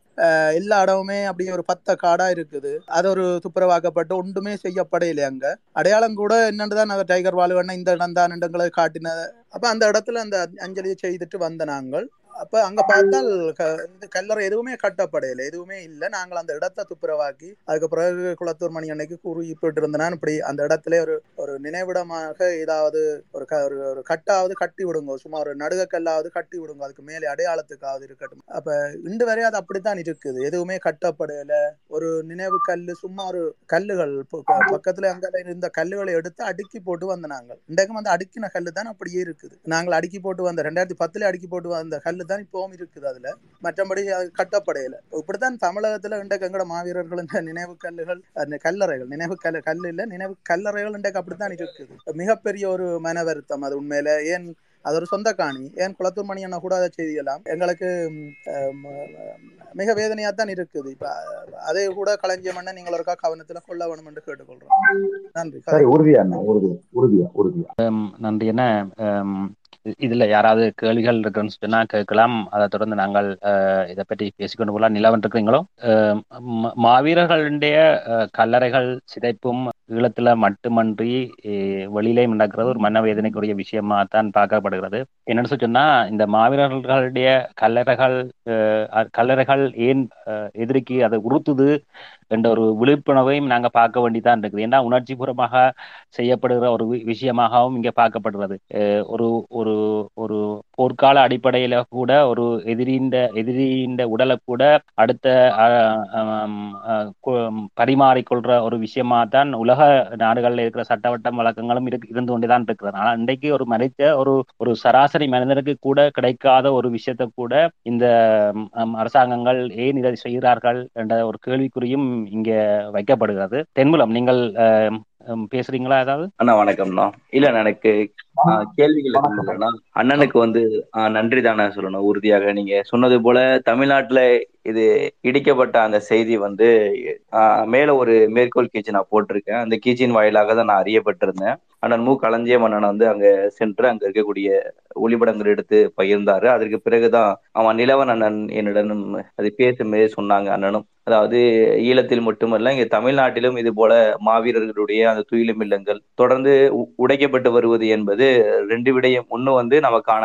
அடையாள சின்னங்கள் அளிக்கப்படுது அப்படின்றது ஒண்ணு. ரெண்டாவது இதெல்லாம் இனி வரக்கூடிய காலங்கள்ல நமக்கான ஒரு பேரெழுச்சிகளாக இருக்கும் அப்படின்ற மாதிரி அந்த எழுச்சி உண்டாகக்கூடிய எழுச்சி இங்க ஒண்ணு இருக்கு அப்படின்ற மாதிரி தெரியவே கூடாதுன்ற அளவுக்கு அதை அழிக்க பாக்குறாங்களா அப்படின்ற மாதிரி தான் நமக்கு தோணுது. அதனால என்ன அளவுல ஒண்ணுதான் நம்ம சொல்லணும். நாம் மக்கள் எந்த கட்சியில இருந்தாலும் சரி எந்த அமைப்புகள் இருந்தாலும் சரி ஐயா பாவலர் பெருஞ்சித்ரா ஐயாவினுடைய வரிகளுக்கு ஒப்பாக எந்த கட்சியில் நீ இருந்தாலும் இனத்தை மறந்திடாதே தமிழா இனத்து இனத்தை மறந்திடாதே என்று ஐயா சொல்லுவாரு. அதுதான் நம்ம திரும்ப நினைவு கூறணும். நாம் யாவரும் தமிழர்கள் இந்த தமிழ் மொழிக்காகவும் தமிழ் இனத்திற்காகவும் நாம் இந்த கட்சி அந்த கட்சின்னு இல்லை. எந்த கட்சியில் இருந்தாலும் உறுதியாக அதற்காக உழைக்கணும் என்று கேட்டுக்கொள்றேன். அது போல அஹ், பெரும் சிரத்தை எடுத்து அண்ணன் இந்த செய்தியை வெளிக்கொண்டு வந்ததற்காகவும் அதற்கான தொடர் போராட்டத்தை கூடதாகவும் அண்ணனுக்கு நன்றியையும் மேலும் அது கூட நின்று நம்ம இருக்கணும் அப்படின்றது சொல்லிக் கொள்றேன்னா அண்ணா நன்றி முக்காலஞ்சியம் அண்ணா. மிக்க மகிழ்ச்சி மிக்க மகிழ்ச்சி மிக்க மகிழ்ச்சி. களஞ்சியம் இன்னொரு கேள்வி வந்து அஹ், நிறைய மாவீரர்கள அதாவது வந்து தமிழகத்துல உயிர் நீத்த வீரமரணம் அடைந்த மாவீரர்கள் அஹ், எவரவருண்ட இப்பொழுது உங்களோட கையில இருக்குது? எத்தனை பேர் அங்க விதைக்கப்பட்டதாக சொல்லப்படுது? ஆஹ் எனக்கு வந்து ரெண்டு பேரை தான் தெரியும். இப்ப அண்ணா சொன்னதுனால மூன்றாவதா ஆஹ், ஒருத்தர் வந்து குளத்தூர் இருக்காரு அண்ணன். குளத்தூர் மணியண்ணனுடைய சொந்த இடத்துல விதைக்கப்பட்டிருக்காருங்கிற செய்தி எனக்கு தெரிஞ்சிருக்கு. எனக்கு வந்து ஆஹ், ஆஹ், நம்முடைய அண்ணன் சங்கர் என்கிற சத்யநாதன் அண்ணா வந்து மதுரையில வந்து எரியூட்டப்பட்டார் அப்படிங்கிற செய்தி எனக்கு தெரியும். அதன் பிறகு எனக்கு இப்போ அண்ணன் வந்து போஷன் அண்ணாவோட நினைவு அங்க இருக்குன்னு தெரியும். இது ரெண்டு தவிர எனக்கு வேற எதுவும் தெரியாது. இப்போ இது இப்ப ராயன் அண்ணாவோட நினைவிடம் அங்க இருக்கிறதா சொல்றாங்க. நான் அது அண்ணன் குளத்தூர் மணி அண்ணனை சந்திச்சு நான் பேசி அதை பார்த்து அது உங்களுடைய வேண்டுகோள் படி அதை நான் ஏதாவது ஒண்ணு செய்யறதுக்கான முயற்சிகளை நான் மேற்கொள்றேன். நன்றி அண்ணா. நிச்சயமா நீங்க நம்புறோம். நிலவன் நீங்கள் பேசுறீங்களா? ஓம் அண்ணா. கதைக்கலாம் கதைக்கலாம் அண்ணா. இப்ப குறிப்பாக நாங்கள் கடந்த காலங்கள்ல நடந்திருக்கக்கூடிய இந்த இந்த நகர்வுகள்ல இலங்கை இந்திய உளவு நிறுவனங்கள நகர்வுகள்ல ஏன் திட்டமிட்டு இந்த நினைவு தடங்கள் நினைவிடங்கள் நினைவு பெயர் பலகைகள் அஹ், இல்லங்கள் கல்லறைகள் எல்லாம் தகர்க்கப்படுகிறது முற்றாக அழிக்கப்படுது அது இருந்த இடத்து இருந்ததற்கான தடயம் இல்லாதவாறு அதை அதை முழுமையாக அகற்ற வேணும் என்ற நடவடிக்கையில ஏன் மூச்சோட செயற்படுகின்றார்கள் என்றால் எதிர்காலத்துல இப்ப இன்றைக்கு இருக்கிற எங்க எங்கட அஹ், கால ப- பரப்புல நாங்கள் அஹ், சாட்சியங்களாக இருக்கக்கூடியவர்களாக இருக்கிறோம். இப்ப அண்ணன் சொன்ன மாதிரி அஹ், வீரமணி ஐயா சாட்சியமாக இருந்த அந்த சாட்சியத்தை சொல்லக்கூடிய மாதிரி இருந்து அந்த அந்த விடயத்தை அடுத்த தலைமுறைக்கு கடத்துகின்ற நடவடிக்கை இருக்குது. அதே மாதிரி தாயக தேசத்திலையும் பார்த்தோமாக இருந்தால் இந்த இந்த நடவடிக்கைகள் தொடர்ச்சியாக ஒரு சுழற்சி முறையில் வரலாற்று கடத்தலாக இந்த விடயங்கள் கடத்தப்படும் என்றது இந்த அரசுகளுக்கு அரச பீடங்களுக்கு நன்றாக தெரியும். இது எதிர்காலத்தில் ஒரு தமிழர்கள் ஒன்றிணைதலுக்கும் ஒரு ஒளிச்சியை உருவாக்குவதற்கும் அத்திவார கற்களாக அமைந்துவிடும் என்ற அச்சமும் பயமும் தொடர்ச்சியாக இருந்து கொண்டேதான் இருக்குது. தாயக தேசத்தை எடுத்துக்கொண்டு எடுத்து பார்க்கல பல தொழிலும் இல்லங்கள் தற்காலிகமாக உருவாகி இருந்தாலும் இருபத்தி ஏழு தொழிலும் இல்லங்கள் மாவீரர்களுடைய அஹ், வித்துடர்கள் விதைக்கப்படுவதற்கு மாவீரர்களுக்கான நினைவு கல்லறைகள் உருவாக்குவதற்குமான இடங்களாக ரெண்டாயிரத்தி ஒன்பது வரையில் காணப்பட்டிருந்தது.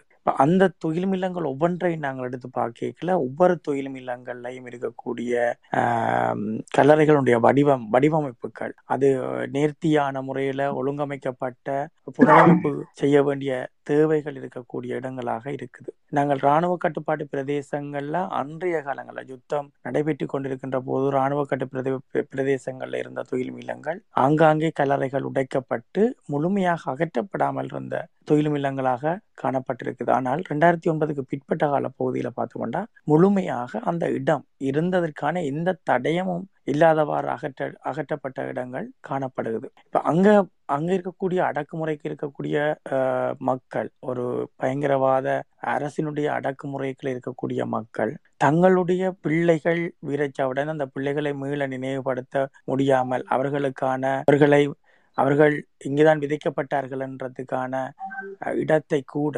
அடையாளப்படுத்த முடியாத அளவுக்கு தான் அந்த பிரதேசங்கள் காணப்படுகிறது. இப்ப துய் து- தொடர்ச்சியாக மாவீரன் நினைவேந்தன் நாட்கள் இந்த துயிலும் இல்லங்கள் நடக்கிறதுக்கான அனுமதி மறுப்பு அனுமதி வழங்கல் அவர்கள் அதை மீள புனரமைக்கிறதுக்கான நடவடிக்கை தொடர்ச்சியாக அதை துப்புரவு செய்வதற்கான நடவடிக்கை என்று சுழற்சி முறையில் மாறி மாறி வருகின்ற இந்த அரச பீடங்கள் அனுமதி வழங்கலும் அனுமதி மறுத்தலும் அனுமதி வழங்கிய பின் அவர்களுக்கான அச்சுறுத்தல் அச்சுறுத்தல்களை விடுத்தலும் என்ற நடவடிக்கையில தொடர்ச்சியாக ஈடுபட்டு வருகிறோம் இது உண்மையில இதை பற்றி நான் ஒரு வலி சுமந்த நினைவுகள் என்ற ஒரு நூலை எழுதுகின்ற போது ஒரு இரண்டு மாவீரர்களுடைய தாயார் இந்த துயிலும் இல்லங்கள் பற்றிய ஒரு பதிவை பதிவு செய்திருந்தார். துயிலும் இல்லம் என்றதை நாங்கள் ரெண்டாயிரத்தி ஒன்பதுக்கு முன்னம் எப்படி பார்த்திருந்தோம்? எப்படி இருந்தது?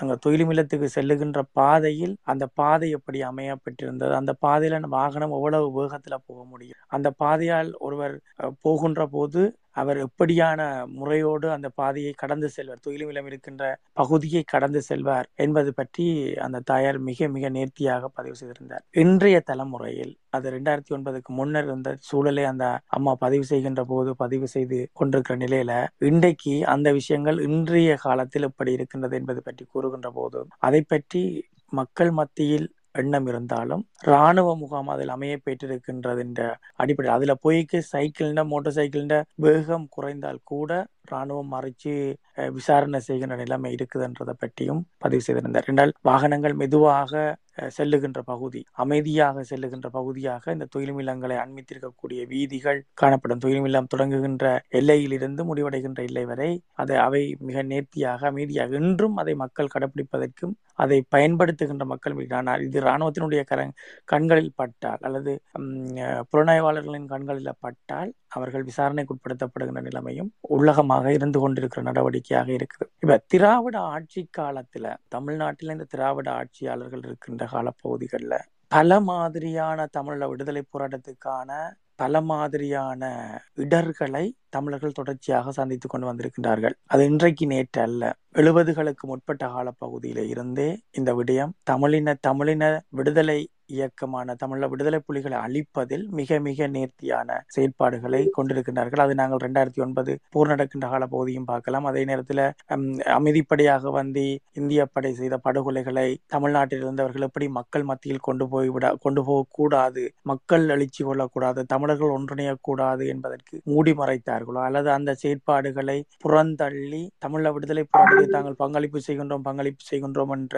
போர்வையோடு தாங்கள் இருக்கின்றோம் அதை பார்ப்போம் என்ற போர்வையோடு தங்களுடைய நிலைமைகளை தங்களுடைய பதவிகளையும் தங்களுடைய அபிலாசைகளையும் தங்களுடைய இன இனவிரோத செயற்பாடுகளை மிக நேர்த்தியாக நடைமுறைப்படுத்தினார்கள். அந்த நடைமுறைப்படுத்தலின் ஒரு வடிவம் ஆங்காங்கே இருக்கின்ற தமிழீழ விடுதலை போராட்டத்திலே பங்கு கொண்டு விடுதலை புலிகளினுடைய போராளிகளாக காயமுற்று அவர்கள் படுகாயமடைந்த நிலையில மருத்துவ சிகிச்சைக்காக தமிழ்நாட்டுக்கு அனுப்பப்பட்டு தமிழ்நாட்டில் மருத்துவ சிகிச்சை பெற்று மருத்துவ சிகிச்சை பலனில்லாமல் வீரச்சாவடைந்தவர்கள். மருத்துவ சிகிச்சை பெறுகின்ற போது அங்கு சுற்றி வளைக்கப்பட்டு கைது நடவடிக்கைகள் நடைபெற வழிகிடுகின்ற போது அவற்றை அவற்றை மறுத்து குப்பிய அருந்தி வீரச்சாவடைந்தவர்கள். அதே மாதிரி சிறைச்சாலைக்கு சென்று சிறைகளிலே தொடர்ச்சியாக கைது செய்யப்பட்டு சிறைச்சாலை நடவடிக்கையில் உட்படுத்தப்பட்டு விடுதலையானவர்கள் அது அதிலிருந்து தப்பி மீண்டு வந்தவர்கள் என்று பல சம்பவங்கள் வரலாற்று ரீதியாகவே நாங்கள் பார்க்கக்கூடிய மாதிரி இருக்குது. இந்த வரலாற்று ரீதியாக நாங்கள் பார்க்கக்கூடிய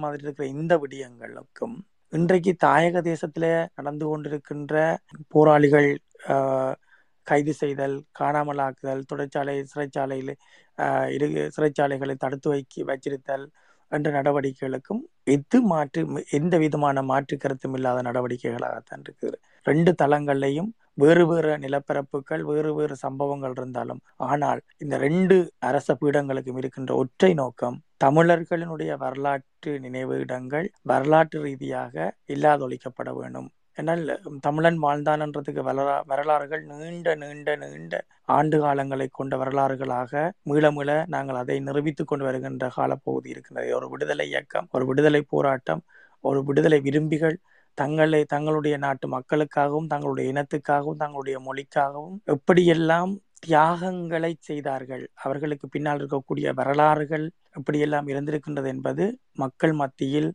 இரு- வருகின்ற அடுத்தடுத்த தலைமுறையினரிடம் போகக்கூடாது. அது அது போகின்ற போது தமிழனுடைய இருப்பு அதனுடைய பலத்தையும் மீள மீள வலியுறுத்தி கொண்டு வரும் என்ற அச்சம் இந்த திராவிட சித்தாந்தம் கொண்ட அரசுகள் அரசபீடத்துக்கும் அதே மாதிரி பௌத்த சிங்கள பேரினவாத அரசபீடத்துக்கும் தொடர்ச்சியாகவே ஒரு அச்சுறுத்தலாக இருக்கின்றது என்ற அடிப்படையில் தான் இந்த நடவடிக்கைகளை மேற்கொண்டு கொண்டு வருகின்றார்கள். தொடர்ந்து நீங்க கதைக்கு கிளத்தேவை தேவை ஏற்படுகின்ற போது நானும் இணைந்து கொள்கின்றேன். நன்றி. நன்றி நவன். இன்னொரு கேள்வி இருக்குது. அஹ் நீங்கள் ரெண்டாயிரத்தி பத்தொன்பதுல வந்து ஈழத்துக்கு சென்றிருந்தீர்கள். அங்கு நீங்கள் பார்த்த விடயங்கள் இந்த மாவீர துயிலும் இல்லங்களை எப்படி எப்படி இருந்தது எப்படி மாற்றி வைத்திருக்கார்கள் நீங்கள் அதுக்கு முன்பு- முன்பாடு போய் இருந்ததுக்கான சாத்தியக்கூறுகளும் இருந்திருக்காது. அந்த காலகட்ட பகுதியில எப்படி உங்களை கையாளப்பட்டதும் இது குறித்துமான ஒரு ஒரு சின்ன ஒரு கருத்து ஒன்று சொல்லுங்க. என்ன சொன்னா இது ஒரு முக்கியமான ஒரு கேள்வியா தான் நாங்கள் வைக்கிறோம் வந்து. உங்களுக்கு எப்படிப்பட்ட அழுத்தங்கள் அதுல இருந்தது என்பதை இல்ல எனக்கு வந்து யாழ் பல்கலைக்கழகத்துல நடக்கிற மாவீர நாள் நிகழ்வுல பங்கெடுக்கிறதுக்கு தான் என்னை வந்து அழைத்திருந்தார்கள். அங்க அன்றைக்கு நான் அன்றைக்கு தான் வந்து மாவீர நாள் இருபத்தி ஏழு. அன்றைக்கு நான் கொழும்புல இருந்து போய் பலாலி விமான நிலையத்துல இறங்கினேன். அங்க நம்முடைய மாணவர்கள் மாணவ தலைவர் மாணவ செயலாளர் எல்லாரும் வந்திருந்தாங்க. வந்து தம்பிகள் என்னை வந்து கூட்டிட்டு போனாங்க. ஆனால் காலையில இருந்தே அவங்க அவங்க என்னை பார்த்தோன்னு சொன்னாங்க அண்ணா கடுமையான நெருக்கடியா இருக்குன்னா அந்த இந்த பல்கலைக்கழக வளாகத்தெல்லாம் இழுத்து பூட்டிட்டாங்க. ராணுவம் காவல்துறை ராணுவம் எல்லாம் கொண்டாந்து குளிச்சுட்டாங்க இன்றைக்கு அந்த நிகழ்வை நடத்த விட மாட்டாங்க போல இருக்கு அப்படின்னு வாகனத்துல வரும்போது சொல்லிட்டு வந்தாங்க. அப்போ சரின்ட்டு நாங்க அந்த வாகனம் நேர பல்கலைக்கழக வளாகத்துக்கு தான் வந்து போச்சு. பல்கலைக்கழகம் இருக்கக்கூடிய அந்த சாலை. போய் பார்த்தா சாலை முழுதும் மாணவர்கள் இருந்தாங்க. சாலை முழுதும் ராணுவம் இருந்தது. சாலை முழுதும் ஒரு ஒரு பக்கம் முழுதுமே பத்திரிகையாளர் ஊடகத்துறை எல்லாம் இருந்துட்டு இருந்தாங்க. இப்ப நான் வாகனத்தை கொஞ்சம் தூரமா ஓரமா நிறுத்திட்டு இறங்கி அவங்களோட நானும் போனேன்.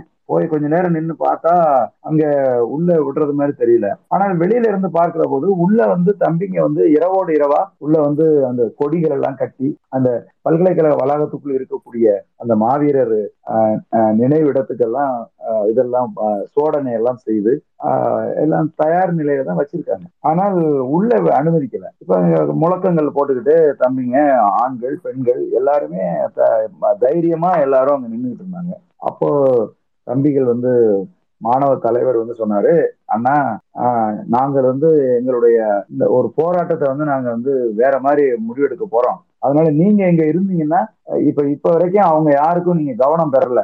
நீங்க கவனம் பெற்றுட்டீங்கன்னா சிக்கலாயிரும். நீங்க நான் உங்க வேற இடத்துல வச்சுட்டு வர்றேன்னு சொல்லிட்டு என்னை கூட்டி கொண்டு போய் வேற ஒரு இடம் அதாவது மதிப்புக்குரிய ஐயா சிதம்பரனார் ஐயா பத்மினி அம்மா இருக்காங்கல்ல அவங்க வீடு அவங்க வீட்டுல கொண்டு போய் வச்சாங்க. ஐயா சிதம்பரனார் அவர்கள் அவருடைய அந்த ரோட்டுக்கே வந்து என்னை வந்து ரிசீவ் பண்ணி கொண்டு போய் அவங்க வீட்டுல நான் வந்து உட்கார்ந்துருந்தேன். தென்பிலம்மா கேக்குதா? இப்ப வந்து என்னாச்சுன்னா அவங்க கொஞ்ச நேரத்துல நாங்க உட்கார்ந்து பேசிட்டு இருக்கிற கொஞ்ச நேரத்துல பத்மினி அம்மா ஓடி வந்து மாணவர்கள் கேட் எல்லாம் வந்து உடைச்சிக்கிட்டு உள்ள போயிட்டாங்க அப்படின்னு சொன்னாங்க. அது வந்து இதுல வந்து தொலைக்காட்சியில வந்து செய்தியா போயிட்டு அண்மை செய்தியா போகுது அப்படிங்கிற மாதிரி சொன்னாங்க. அப்புறம் கொஞ்ச நேரத்துல மாணவர்கள் வந்தாங்க. வந்து என்ன கூட்டிட்டு போனாங்க. கூட்டிட்டு போயிட்டு அந்த பல் பல்கலைக்கழக வளாகத்தில் இருக்கிற அந்த இடத்தெல்லாம் வந்து காட்டினாங்க. அது எல்லாத்தையும் நான் வந்து பார்த்தேன். என்னுடைய பாஸ்போர்ட் எல்லாம் வாங்கி பார்த்துட்டு தான் உள்ள விட்டாங்க. அப்ப மாணவர் தலைவர் வந்து சொன்னாரு என்ன சொன்னாருன்னா எப்படியும் இங்க வந்து எங்களை நிகழ்வு செய்வதற்கு அனுமதிக்க மாட்டாங்கன்னா அதனால நம்ம நிகழ்வு நடக்கிற வேற ஒரு இடத்துக்கு உங்களை நாங்க கூட்டிட்டு போறோம் அப்படின்னு அவங்க சொன்னாங்க. அப்ப நான் சொன்னேன் இங்க இருந்து முதல் நிகழ்வு நடந்த இடம் கோப்பாய். இங்க இருந்து இந்த கோப்பாய் இடம் வந்து எவ்வளவு தூரத்துல இருக்கும்? போயிட முடியுமா தம்பி? அப்படின்னு கேட்டேன். இருக்கிறதுல அது அருகில தானே இருக்கு நம்ம போயிடலாமேன்னு சொல்லிட்டு அங்க இருந்து நாங்க வேகமா கிளம்பி அந்த இடத்துக்கு வந்தோம். மழை பெய்து கொண்டிருந்தது. அப்போ வந்து இறங்குனா ஆஹ் மாவீரர்கள் வந்து விதைக்கப்பட்ட இடத்தில் இந்த அந்த நிகழ்வு ஒழுங்கு செய்யப்படல. காரணம் என்னன்னா அங்க ராணுவ முகாம் வச்சிருக்காங்க. அதனால அவங்க காலையில தான் சொல்லியிருக்காங்க நீங்க இந்த இடத்துல நிகழ்வு பண்ணிக்கீங்கன்னு சொல்லி. அது சீர்திருத்தப்படாத முற்கள் மண்டி கிடக்கிற ஒரு இடம். அந்த இடத்துல அனைவரும் களத்துல இறங்கி அந்த இடத்தை தூய்மைப்படுத்தி அதை ஒழுங்குபடுத்தி அந்த இடத்த வந்து மாவீரர் நினைவே நினைவேந்தல் அந்த நிகழ்வு நடத்துவதற்கான இடமா மாத்தி வச்சிருந்தாங்க. நான் இங்க மாவீரர் நாள் நிகழ்வுகள் இங்க நடக்கிறத பார்த்திருக்கேன். அங்க ஈழத்துல நடக்கிறத நான் பார்த்தது இல்லை நான் பார்த்தேன் ஒரு கம்பி மாதிரி வச்சு அது மேல வந்து ஒரு மெழுகுவத்தி வச்சு ஒவ்வொரு கம்பியிலையும் ஒரு சின்ன பிளாஸ்டிக் கவர் தொங்க விட்டுருந்தாங்க. ஏன்னா மழை தூரிட்டு இருந்துச்சு. ஒரு ஒரு ஒரு பீட மாதிரி அமைச்சு அந்த பீடத்துல வந்து விளக்கு ஏற்றுவதற்கான ஏற்பாடுகளை செஞ்சிருந்தாங்க. அங்க வந்து கஜேந்திரகுமார் பொன்னம்பலம் வந்திருந்தாங்க. அதுக்கப்புறம் நிறைய ஃபாதர்ஸ் பிஷப் மாதிரியான ஆட்கள் எல்லாம் நிறைய பேர் முக்கியஸ்தர்கள் நிறைய பேர் வந்திருந்தாங்க. இப்ப நான் வந்து சொன்னேன் இல்ல நான் வந்து மக்களோட போய் நிக்கிறேன். அவங்களோட நின்று நானும் வந்து விளக்கேற்றுறேன்னு சொல்லி நான் அந்த மக்கள் நம்முடைய உறவுகள் கூடி இருக்கக்கூடிய இடத்துல நடுவுல நான் வந்து நானும் ஒரு இடத்துல வந்து நின்றுட்டு இருந்தேன் அந்த விளக்கு ஏற்றணும் மாவீரர் நாள் பாடல் ஒழித்தது அந்த பாடல் ஒழித்து கொஞ்ச நேரத்துல உங்களை பெற்றவர்கள் உங்கள் தோழிகள் உறவினர் வந்துள்ளோம். எங்கே எங்கே ஒரு தரம் விழிகளை இங்கே திறவுங்கள்.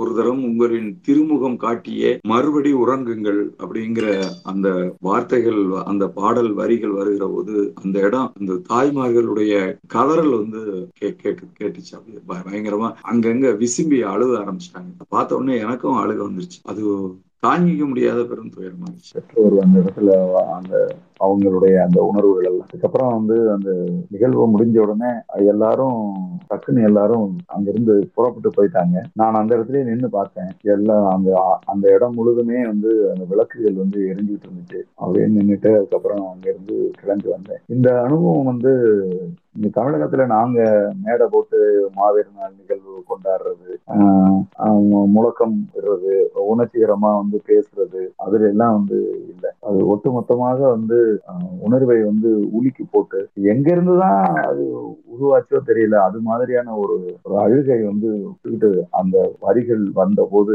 ஏற்பட்ட அந்த அந்த உணர்வு வந்து இன்றைக்கும் இப்ப கூட நான் வந்து உங்கள்கிட்ட சொல்லும் போது எனக்கு சொல்ல முடியாத அளவுக்கு அப்படியே நெஞ்சு அடக்கிது. என் வார்த்தை வரல கொஞ்ச நேரம். அது மாதிரியான ஒரு உணர்வை வந்து இது ஏற்படுத்து இதுதான் என்னுடைய முதல் உண்மையான மாவீரர் நாள் நிகழ்வு. ஈழத்துல ஆஹ், நான் அனுபவிச்சது நிலவன் ஒரு ஒரு வினாடி தாருங்க என்ன கலைஞ்சோம்னா இந்த ஒரு முக்கியமான கேள்வியும் இருக்குது. இப்படிப்பட்ட மாவீரர்களுடைய அஹ், சிதைவுகளால அடுத்த ஒரு தலைமுறை இவர்களை பற்றி அறியாம போக போதா அல்லது இளந்தலைமுறைகள் நாங்கள் இப்ப இருக்கிற இந்த இந்த தலைமுறை அடுத்த தலைமுறைக்கு கடத்த வேண்டிய விஷயங்கள் என்ன?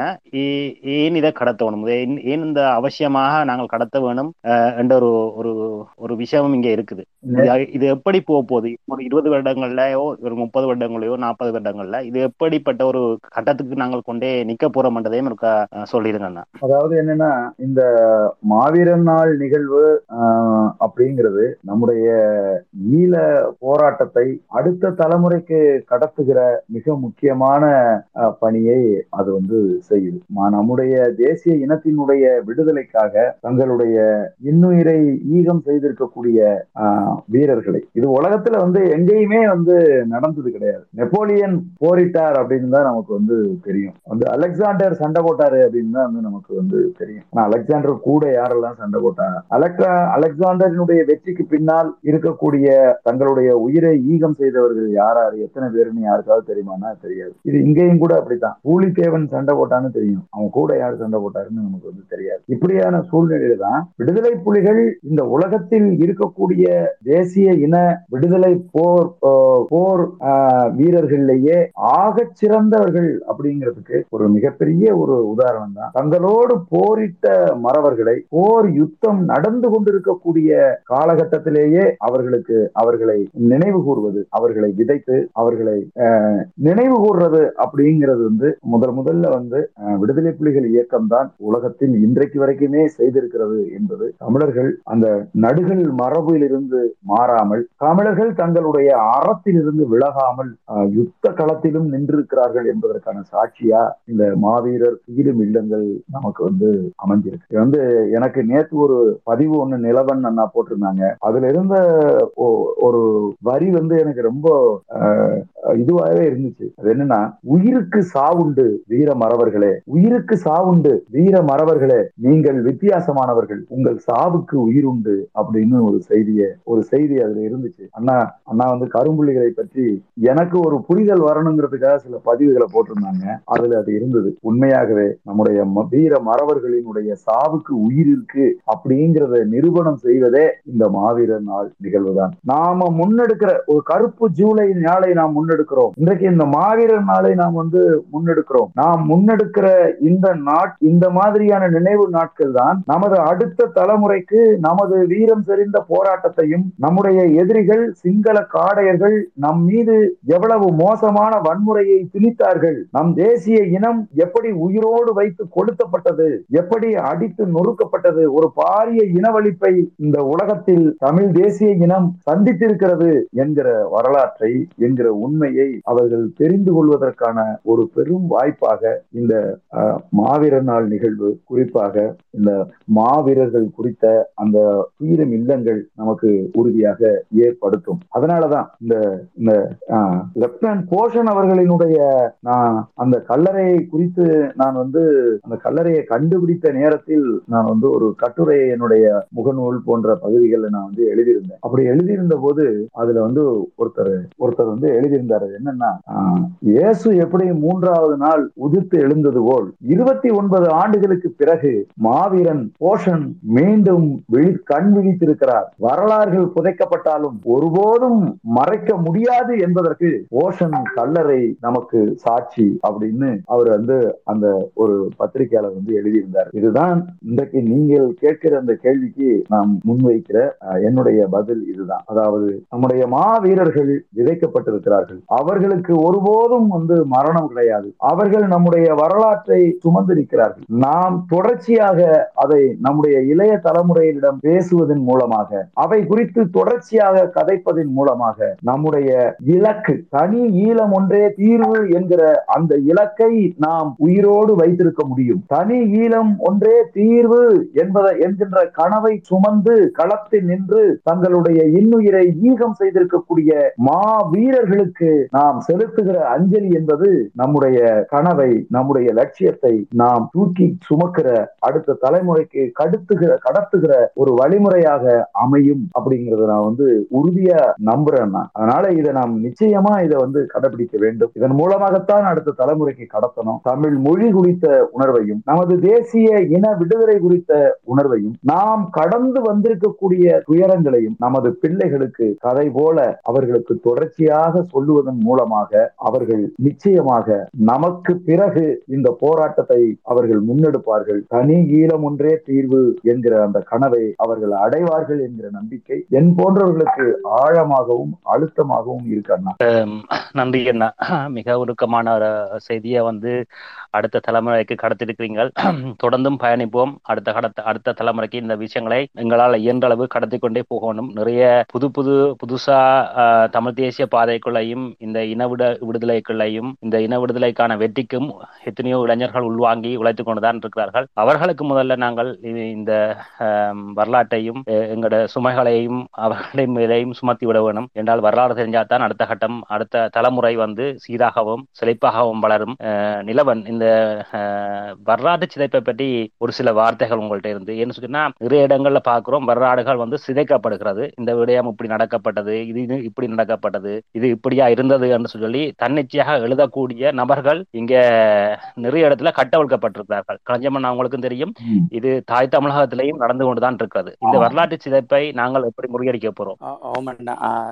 மிக மிக தேவையான ஒரு கேள்வி. அதுக்கு முன்னம் நீங்கள் முதல்ல களஞ்சியம்மன்கிட்ட கேட்ட கேள்விக்கான பதிலையும் எடுத்துக்கொண்டு போகலாம்னு நான் நினைக்கிறேன். என்னால் இப்போ புலவரை நாம் இதில் நிற்கிறன்ற அடிப்படையில் வேறு வேறு நாடுகள் இப்போ ஆஸ்திரேலியா எடுத்தோம் என்றால் ஒரு செமெட்ரிக்குள்ள ரெண்டாம் உலக போரில் வீரச்சாவடைந்த ஆஸ்திரேலியாக்கள நினைவுகள் வச்சிருக்கிற ஒரு செமெட்ரிக்கில் தமிழில் விடுதலை போராட்டத்தில் வீரச்சாவடைந்த ஒட்டுமொத்த மாவீரர்களையும் நினைவு வச்சு ஒரு நினைவுக்கல் ஒன்று க- கல்லறை ஒன்று எழுப்பப்பட்டு அந்த நினைவுக்கல் வந்து நாங்கள் தேசிய நிகழ்வுகள் நடக்கின்ற போது அந்த இடத்துக்கும் சென்று வர்றது அது அடுத்த தலைமுறையினருக்கு அங்கே ஒரு வரலாற்று நினைவாக ஒரு இடத்துல ஒரு கல்லறை மட்டும் இருக்கிற மாதிரி இருக்கு. அதே மாதிரி நாங்கள் பிரான்ஸை பார்த்தோம்னா ஆஹ், பிரான்ஸ்லயும் அதே மாதிரி இருக்கிற நிலப்பாடுகள் இருக்குது. இப்போ உலக என்ன புலம்பெயர்ந்திருக்கக்கூடிய நாடுகள். ஆனால் பிரித்தானியாவை பொறுத்த வரையில தனித்துவமாக அதற்கான ஒரு இடம் உருவாக்கப்பட்டு அந்த இடத்துல தொடர்ச்சியாக இந்த வரலாற்று கடத்தல் என்ற அடிப்படையையும் அதை அதே நேரத்தில் அது இந்த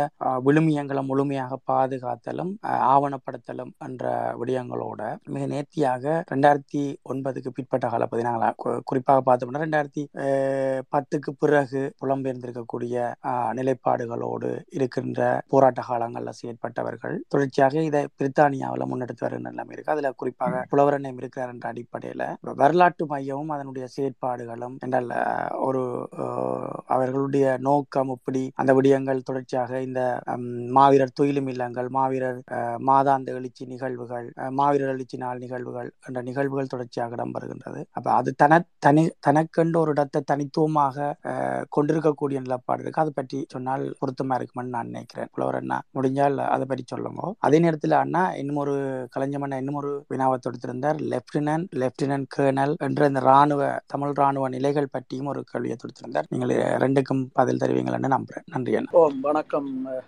வணக்கம். திரும்பவும் இதுல களஞ்சியம் கேட்ட அந்த இது அது வந்து ராணுவ நிலைகள் களஞ்சியம் என்ன அப்ப அந்த ராணுவ நிலைகள் ஓம் ஓம் ஓம். அது வந்து வீரவங்கு என்ற அடிப்படையில இருந்து அது கண்டான் ரெண்டாம் lieutenant lieutenant captain major lieutenant colonel and அப்படியே அந்த ராணுவ நிலைகள் இயக்கம் வந்து ஒரு ராணுவ ஒரு மரவழி ராணுவமாக இயக்கம் வந்து செயற்பட்டிருந்த கா- செயற்பட்டிருந்த அடிப்படையில் அடிப்படையில அந்த ராணுவ நிலைகள்ல தலைவர் வழங்கியிருந்தவருங்கிற போராளிகளுக்கு. அந்த வகையில தான் இந்த நிலையம் வந்து போசன் அவர்களுக்கு வழங்கப்பட்டிருந்தது அப்ப நாங்கள் அதை அதுக்கு மேற்கொண்டு நாங்கள் செல்ல தேவையில்லை நினைக்கிறோம்.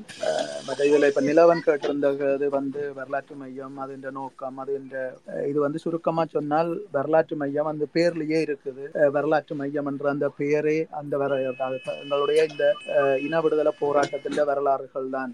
அதுக்கு முந்தின காலமா இருந்தாலும் சரி பிந்திய காலங்கள்ல இருந்தாலும் சரி அதாவது இந்த முப்பது ஆண்டு கால ஒரு ஆயுத வழியிலான ஒரு விடுதலை போராட்டம் ஒரு வீரன் செறிந்த ஒரு தலைமுறை. அஹ், இந்த காலத்துல இந்த பத்தொன்பதாம் நூற்றாண்டுல இருபதாம் நூற்றாண்டு இந்த காலத்துல வந்து அந்த இடப்பட்ட அந்த காலத்துக்குள்ள போராடி இருக்குது. அப்ப அதுகின்ற வீரன் செறிந்த வரலாறுகளோட இன்றைக்கும் எங்களோட இனம் தொடர்ந்து இந்த போராட்டம் ஒரு ஒரு ஒரு தமிழீழம் என்ற ஒரு நாட்டை கட்டி எழுப்புற அந்த லட்சியத்தோட அது நடந்து இன்றைக்கு அது ஒரு ஒரு இடப்பட்ட நிலையில இன்றைக்கு நிக்குது. ஒரு முற்றுப்புள்ளி இல்லை.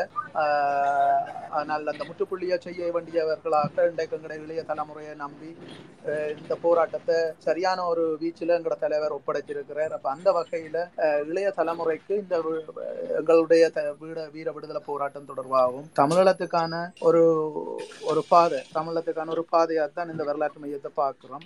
அந்த வகையில தான் ஒட்டுமொத்தமாக பிரித்தானியாவில் வந்து நிற்கக்கூடிய எங்களோட போராளிகள் செயற்பாட்டுக்குள்ள நின்ற ஆக்கள் எல்லாரையும் இணைச்சு இந்த வரலாற்று மையம் இப்படியான ஒரு ஒரு வரலாற்று முக்கியத்துவம் வாய்ந்த பணியொண்ட முன்னெடுத்திருக்குது. இதுக்குள்ள நிறைய விடயங்கள் எல்லாமே தேசிய நலன் கருதின தேசிய செயற்பாடுகளோட சம்பந்தப்பட்ட விடயங்களாக நுழைய நுழையுது. ஆனால் இதுல முக்கியமானது இந்த கல்லறைகள். அதாவது மாவீரர் துயிலமெல்லாம் தாயத்துல சிதைக்கப்பட்டதோட நாங்கள் ஒரு பெரிய ஒரு மனச்சுமையோட தான் வெளியேறினாங்கள் எப்படி யாழ்ப்பாணத்துல இருந்து நாங்கள் வெளியேறைக்குள்ளேயும் வந்து எப்படி கோப்பாய் துயிலம் இல்லம் மற்றது அங்க இருக்கக்கூடிய துயிலம் இல்லங்கள் கொ- கொடிகாமம் வடமராட்சியில இருக்கக்கூடிய துயிலமில்லங்கள் இப்படி எல்லா துயிலமில்லங்களுமே இடித்தளிக்கப்பட்ட என்ற செய்தியை நாங்கள் அந்த நாங்கள் வன்னிக்கு வந்த பிறகு கேள்விப்படையக்குள்ள இலங்கை ராணுவம் மீதும் இலங்கை அரசு மீதும் எங்களுக்கு ஒரு இது அதுவரை காலம் ஒரு ராணுவமாக பார்த்திருந்தாங்க எப்ப அந்த ராணுவம் கல்லறைகளை இடிச்சதோ அண்டையில இருந்தா அது ஒரு ராணுவமா நாங்கள் பார்க்கிறோம் எங்களுக்கு எல்லாம் உண்மையில நாங்க சண்டைக்கு போய்க்குள்ள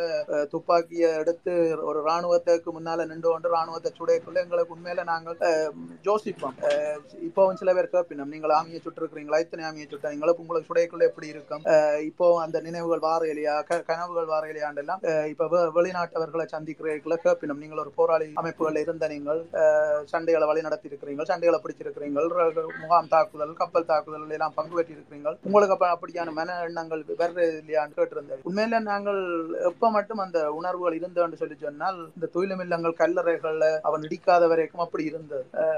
ஆனால் அந்த எப்ப இந்த ராணுவம் துயிலுமில்லங்கள்ல கை வச்சு எங்களோட மாவீரர்கள் அந்த கல்லறையை கூட ஒரு ஒரு மிருகத்தனமாக உடைச்ச பிற்பாடுதான் எங்களுக்கு உண்மையிலே ஆக மிக மிக மோசமான ஒரு கோபம் வந்தது இந்த ராணுவத்துக்கு இது ஒரு காட்டு மிராண்டி ராணுவம் என்ற அடிப்படையில அமைஞ்சிருந்தது. முல்லைத்தீவுல நாங்கள் தாக்குதலை மேற்கொண்ட கைப்பற்றின பிறகு அந்த பெரிய பிரதேசம் முல்லைத்தீவு ராணுவம் நான் நினைக்கிறேன் ஆயிரத்தி இருநூறுக்கும் மேற்பட்ட ராணுவம் கொல்லப்பட்டது. அந்த சண்டைக்கு பிறகு அங்க இருந்த அஹ், ஒவ்வொரு பெட்டாலியன்களும் தாங்கள் தாங்கள் இருந்த பகுதிகளில் வந்து நினைவு சின்னங்கள் எழுப்பி இருந்தவர்கள் ராணுவத்தின் இப்ப கஜபார் ரெஜிமெண்ட் கஜபார் ரெஜிமெண்ட் அதுல ஒரு நினைவு கல் எழுப்பி அப்ப நாங்கள் அதை கூட எங்களோட போராளிகள் உடைக்கல. அப்ப உடைக்கிறதுக்கு வழி கிடைக்கல கூட ரெண்டு போராளிகள் போ- போராளிகள் சுட்டுட்டினோம். அந்த கல்ல கல்லுக்கு வந்து ஏக்கால சுட்டா பிறகு அந்த ரவை அதுல பட்டு அந்த கல்லு சிதவடைஞ்சிருக்குது அப்ப அது சொர்ணமணி பால்ராஜனியாக்களுக்கு தெரிய வந்து பிறகு அந்த போராளிக்கு தண்டனை அதாவது பனிஷ்மெண்ட் சின்ன ஒரு தண்டனை ஒன்று வழங்கப்பட்டிருந்தது. அப்படி அந்த நினைவு சின்னங்களை நினைவு கல்லுகளை நீங்கள் உடைக்க வேண்டாம் என்று சொல்லி அறிவுறுத்தப்பட்டு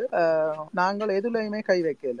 அப்படியே நாங்கள் அதை விட்டுனாங்க. விட்டு நாங்கள் அதுக்கு பிறகு பிறகு மக்கள் குடியேறின பிறகு அந்த க- நினைவு கல்லுகள் அது அப்படியே இல்லாமல் போயிட்டுது. ஆனால் நாங்கள் அந்த நினைவு கல்லுகள்ல எந்த ஒரு பாதிப்புகளையும் ஏற்படுத்துறதுக்கு எங்களோட இயக்கம் அனுமதிக்கவும் இல்லை. போராளிகளும் வந்து அந்த அப்படியான எண்ணங்களோட வளர்க்கப்படையல. ஆனால் இது வந்து ஒரு காட்டு மிராண்டித்தனமான செயற்பாடாக தான் ராணுவம் ஈடுபட்டு கொண்டு வந்தது. இதே மாதிரி தான் தமிழகத்துல இப்படி ஒரு ஒரு இது வந்து காட்டு மிராண்டித்தனமான ஒரு ஒரு செயற்பாடை தான் நாங்கள் பார்க்கிறோம். அது அரசியல் காரணங்களுக்காக செய்தால் என்ன? இல்லை என்றால் தனிப்பட்ட விரோதங்களுக்காக செய்தா என்ன? இது ஒரு காட்டு மிராண்டி காட்டு மிராண்டித்தனமான ஒரு செயற்பாடு. எப்படி நாங்கள் இலங்கை ராணுவத்தை நாங்கள் பார்க்கிறோமோ அந்த அதே மாதிரியான ஒரு காட்டு மிராண்டித்தனத்தோட வந்து இது அரங்கேற்றப்பட்டது. இது மிக வன்மையாக கண்டிக்கப்பட வேண்டிய விடயம் என்றதான் திரும்பவும் பதிவு செய்கிறோம். இலங்கை ராணுவம் கு- இங்க இருந்து சில பேர் சாயத்துக்கு போயக்குள்ள என்னட்ட கேப்பினம் அங்க போனால் என்னத்தை தம்பி நாங்க பார்த்துட்டு வரலாம்? கூட அடையாளங்கள் அண்டு அங்க என்ன இருக்குது? அங்கட விடுதலை போராட்டம் தொடர்பான அடையாளங்கள் எங்க எங்க என்ன இருக்குண்டு அப்ப நான் சொன்னது என்னன்னு சொல்லி நாங்க எல்லாமே அழிச்சிட்டான் எல்லாமே அழிச்சிட்டான் எதுவுமே அடையாளம் உண்டு இல்ல. உங்களோட பிள்ளைகளுக்கு நீங்கள் கூட்டி கொண்டு போய் ரோட்டை தான் காட்டி போட்டு வரும் இந்த ரோட்டை தூரத்துல நின்று கையை காட்டலாம் நீங்க இந்த மரத்துக்குள்ள தான் பின்னாற்ற வித்துடல் இருந்தது. இந்த மரத்துக்குலாம் நிகர புதைச்சது. இந்த இடத்துல ஒரு துயிலும் இல்லம் இருந்ததுன்னு சொல்லி நீங்கள் கையால காட்டி போட்டு வரக்கூடிய மாதிரி தான் இருக்குது அம்மான்னு சொல்லி நான் அந்த அம்மாக்கு சொன்னேன். அப்ப அந்த அம்மா சொன்னா இல்ல தான் போ- போறேன் அப்ப கடைசியா நான் ரெண்டு ரெண்டு நான் யோசிச்சு பார்த்தேன்.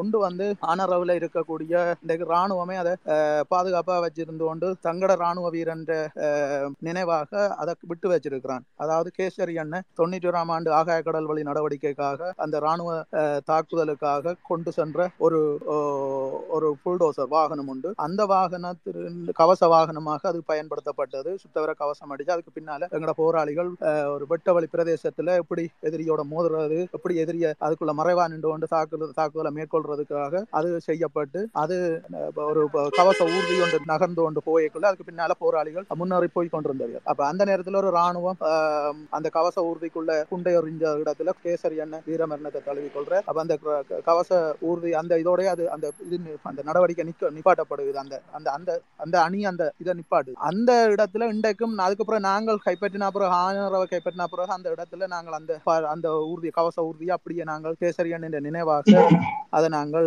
வச்சிருந்த நாங்கள் இப்ப நாங்கள் இப்ப இந்த ரெண்டாயிரத்தி ஒன்பதுக்கு பிறகு இப்ப அதே கவச ஊர்தியை வந்து அந்த ராணுவத்தின் நினைவாக அவன் அங்க பதிவு செய்து. அப்ப நான் இங்க இருந்து போர் ஆட்களுக்கு நான் அதை சொல்லி விடுறேன். என்னன்னு சொல்லிச்சுன்னா நீங்க போய் அதை பாருங்க. அதுல அதுல ராணுவத்துக்காக நீங்க போய் பார்க்க வேண்டிய அவசியம் இல்லை. அங்க கேசரி அண்ணியை நினைச்சு கொண்டு பாருங்க. அந்த இதை ஓடிக்கொண்டு போனது கேசரி அண்ணன் மேஜர் கேசரி அண்ணன் அப்ப அவற்றை அந்த மாவீரன் நினைவாக அந்த அந்த அது ஓடிச்சு அந்த செலுத்தி அந்த கவச உறுதியை கொண்டு போனது அந்த மாவீரன். அதை உங்களோட பிள்ளைகளுக்கு சொல்லுங்க கூட்டி கொண்டு போய் காட்டுங்க கொண்டு சொல்லி. அதே மாதிரி கட்டநாயக்காவில கடைசி நேரத்துல கொழும்புல வான்புலிகள் சிரித்திரனும் ரூபனும் தங்களுடைய இறுதி பரப்பு இறுதி வான்புலிகள் என்ற இறுதி பரப்பு வந்து ஒரு கரும்புலி தாக்குதலா தான் இருந்தது. அப்படி கடைசி அந்த விமானம் அப்படியே போய் அதுக்குள்ள விழுகுது. அந்த இடம் இன்றைக்கும் பார்வைக்கு விடப்பட்டிருக்குது. அதை குடிக்கொண்டே காட்டும். எங்கட வான்புலிகள் ரூவனும் க- சிரித்திரனும் மாவீரர்கள் இந்த இந்த இது வன்னியில இருந்து அதாவது தமிழீழத்தில இருந்து ஸ்ரீலங்காவுக்கு கொண்டு வந்து இதுகளை வந்து ராணுவ தலைமையத்துக்குள்ள போடையக்குள்ள போட்டுட்டு அப்படியே அவைகளும் தங்களை அந்த விமானத்தை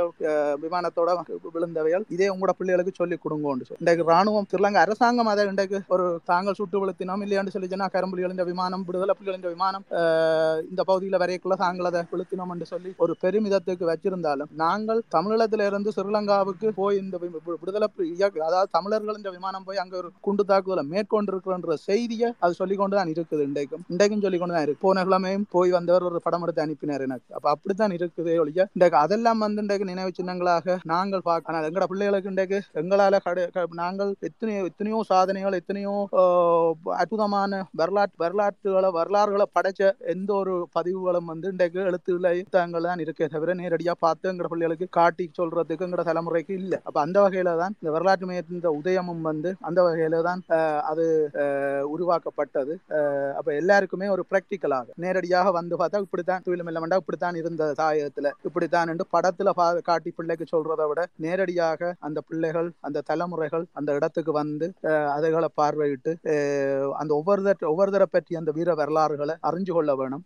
அப்போ அப்ப இங்க இருக்கக்கூடிய இந்த இப்ப வாழ் இந்த தற்காலத்தில் வாழ்ந்து கொண்டிருக்கக்கூடிய இந்த போரின்ற எச்சங்களாக இன்றைக்கு உயிரோட இருக்கக்கூடியவர்களாக இருக்கக்கூடிய போராளிகள் இன்றைக்கு அந்த வரலாறுகளை கடத்துவார்கள் என்ற நம்பிக்கையோட இந்த வரலாற்று மையம் அந்த பணியை செய்து கொண்டிருக்குது. இதான் ஒரு சுருக்கமான ஒரு விடயமா இருக்குது. இப்ப வந்து இப்ப ரெண்டாயிரத்தி ஒன்பதாம் ஆண்டு மே பதினெட்டு அந்த இறுதி போர்க்காலங்கள்ல வீரமரணம் அடைஞ்ச மாவீரர்கள் என்ற விடயங்களும் வந்து. அவர்களுடைய அறிவிக்கப்படாமல் வெளிவராமல் அவர்களுடைய வீரமரணம் வீரமரணமா இல்லையான்ற செய்தியை கூட வெளியில வராமல் இருந்த இடத்துல இந்த அதுகள் எல்லாம் உறுதிப்படுத்தப்பட்டு ஓ, ரெண்டு மூன்று ப- பகுதியாக வந்து இப்ப மாவீரர்கள் வந்து மதிப்பளிக்கப்பட்டிருக்கிறார்கள். மாவீரர்களாக அடையாளப்படுத்தப்பட்டிருக்கிறார்கள்.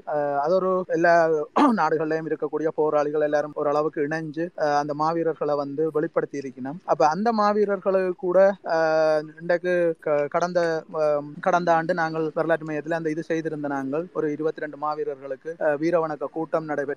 இறுதி போர்ல வீரமரணம் அடைஞ்சவைகள். அவர்களின் வீரமரணத்தை நாங்கள் அவையின் குடும்பங்களுக்கு அறிவிச்சு அவையின் உறவுகளுக்கு அறிவிச்சு அவையின் அவைகளுக்கான உரித்துடையோர்களுக்கு அறிவிச்சு அந்த வீரவணக்க நிகழ்வுகள் எல்லா நாடுகளிலும் நடந்தது.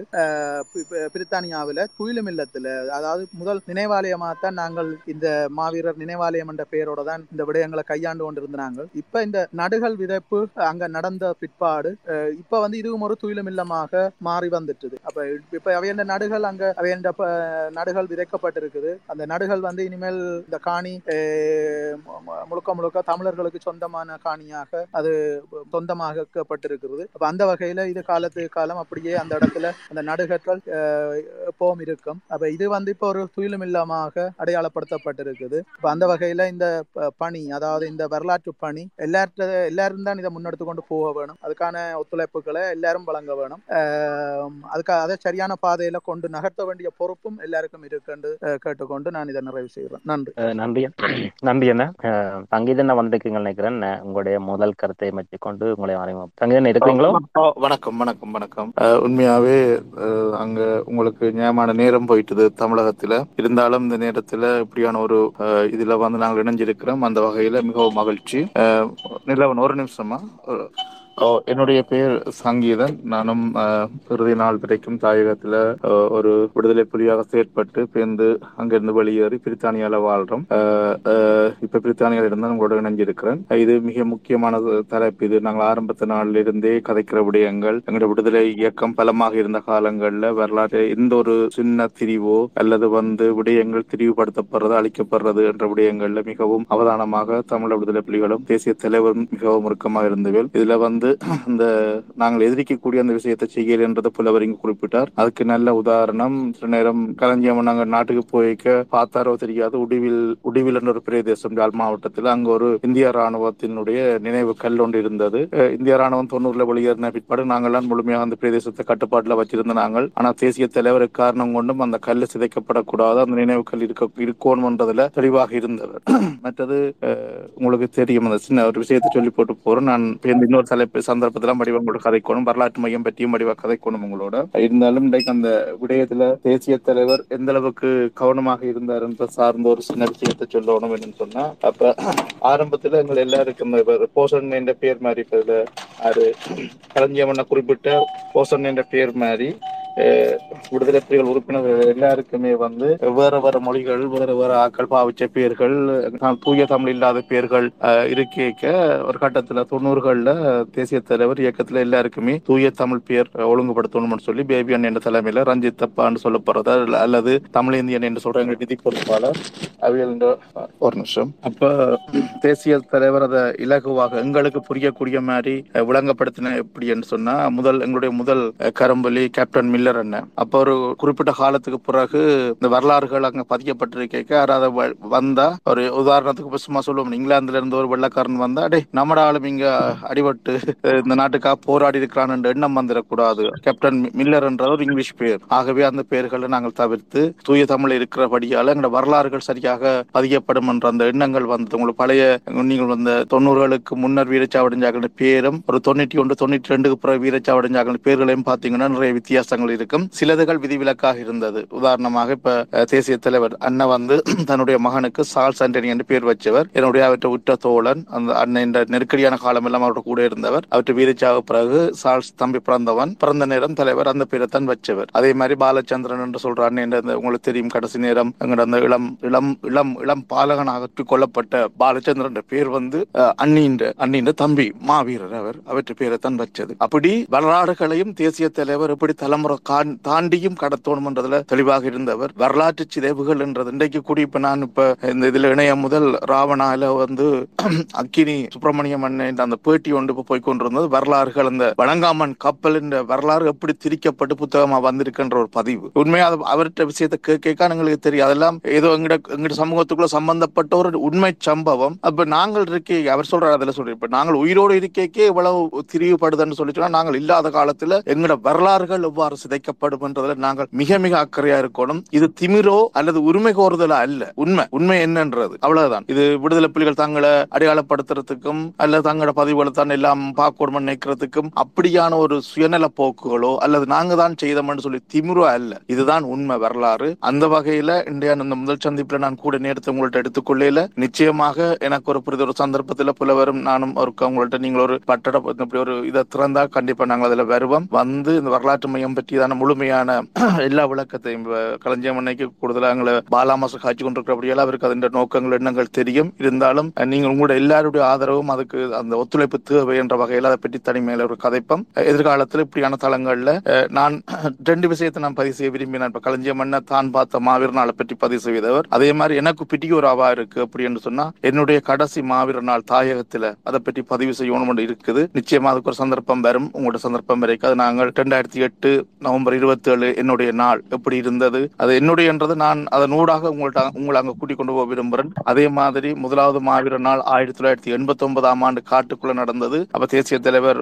இந்திய ராணுவத்தின் பிரச்சனை நடந்திருக்கு தேசிய தலைவர் முல்லைத்தீவு காட்டில் இருக்கைக்கு அந்த மாவீர நாள் முதன் முதலாக பிரகடனப்படுத்தப்படுகிறது. அதுக்கு பிறகு அதுல ஒரு பெருங்கொடை எங்களுக்கு என்னன்னு சொன்னா அது அந்த தலைவர் அந்த அந்த அவர் தன்னை சுற்றி இருந்த அந்த முகாமில் இருந்த போராளிகளோட தான் அந்த மாவீர நாளை செய்தவர். இப்ப நாங்கள் நாட்டுக்கு நின்றபடியால் எங்களுக்கு அந்த வாய்ப்புகள் கிடைக்கல ஆனால் அதுக்கு பிறகு இயக்கம் ஆயிரத்தி தொள்ளாயிரத்தி தொண்ணூறாம் ஆண்டுல இருந்து ரெண்டாயிரத்தி எட்டாம் ஆண்டு வரைக்கும் நடந்த அத்தனை மாவீர நாட்கள்லையும் ஏதோ ஒரு வகையில சம்பந்தப்பட்ட ஒரு சாட்சியாக உங்களுக்கு முன்னுக்கு நிக்கிறோம் நாங்கள். அதே மாதிரி புலவர் புலவருடைய அண்ணா ஏற்கனவே பிறந்தாள் அவர் வீரச்சாவு. அவர் ஒரு மாவீர குடும்பமா இந்த மாவீர நாளா பார்த்த விஷயங்கள் இருக்குது. நிச்சயமாக இதுல நிக்கிற மற்றாக்கள் எனக்கு யாரா நிக்கிறீங்கன்னு தெரியாது. எங்களை மாதிரி அங்க தாயகத்தில் இருந்த போராளிகளும் இதுக்கு நிப்பீங்கள். மக்களாக ஒரே ஒரு விடயத்தை நான் சொல்றேன். போராளி என்றவன் வந்து அது அவருக்குரிய கடமை. ஆனா எங்களோட இறுதி வரைக்கும் நின்ற மக்கள் போராளிகளை விடையும் மேன்மையானவர்கள். என்னட்ட ஆயுதம் இருந்தது என்னட்ட குப்பி இருந்தது நான் என்ன முடிவும் எடுக்கலாம்? ஆனா எங்களோட இருந்த மக்கள்கிட்ட எதுவுமே இருக்கையில்லை. ஆகவே நாங்கள் மக்கள் போராளிகள் என்று பிரிச்சு கதைக்கல ஆனா மக்கள்ன்றது எங்களை விட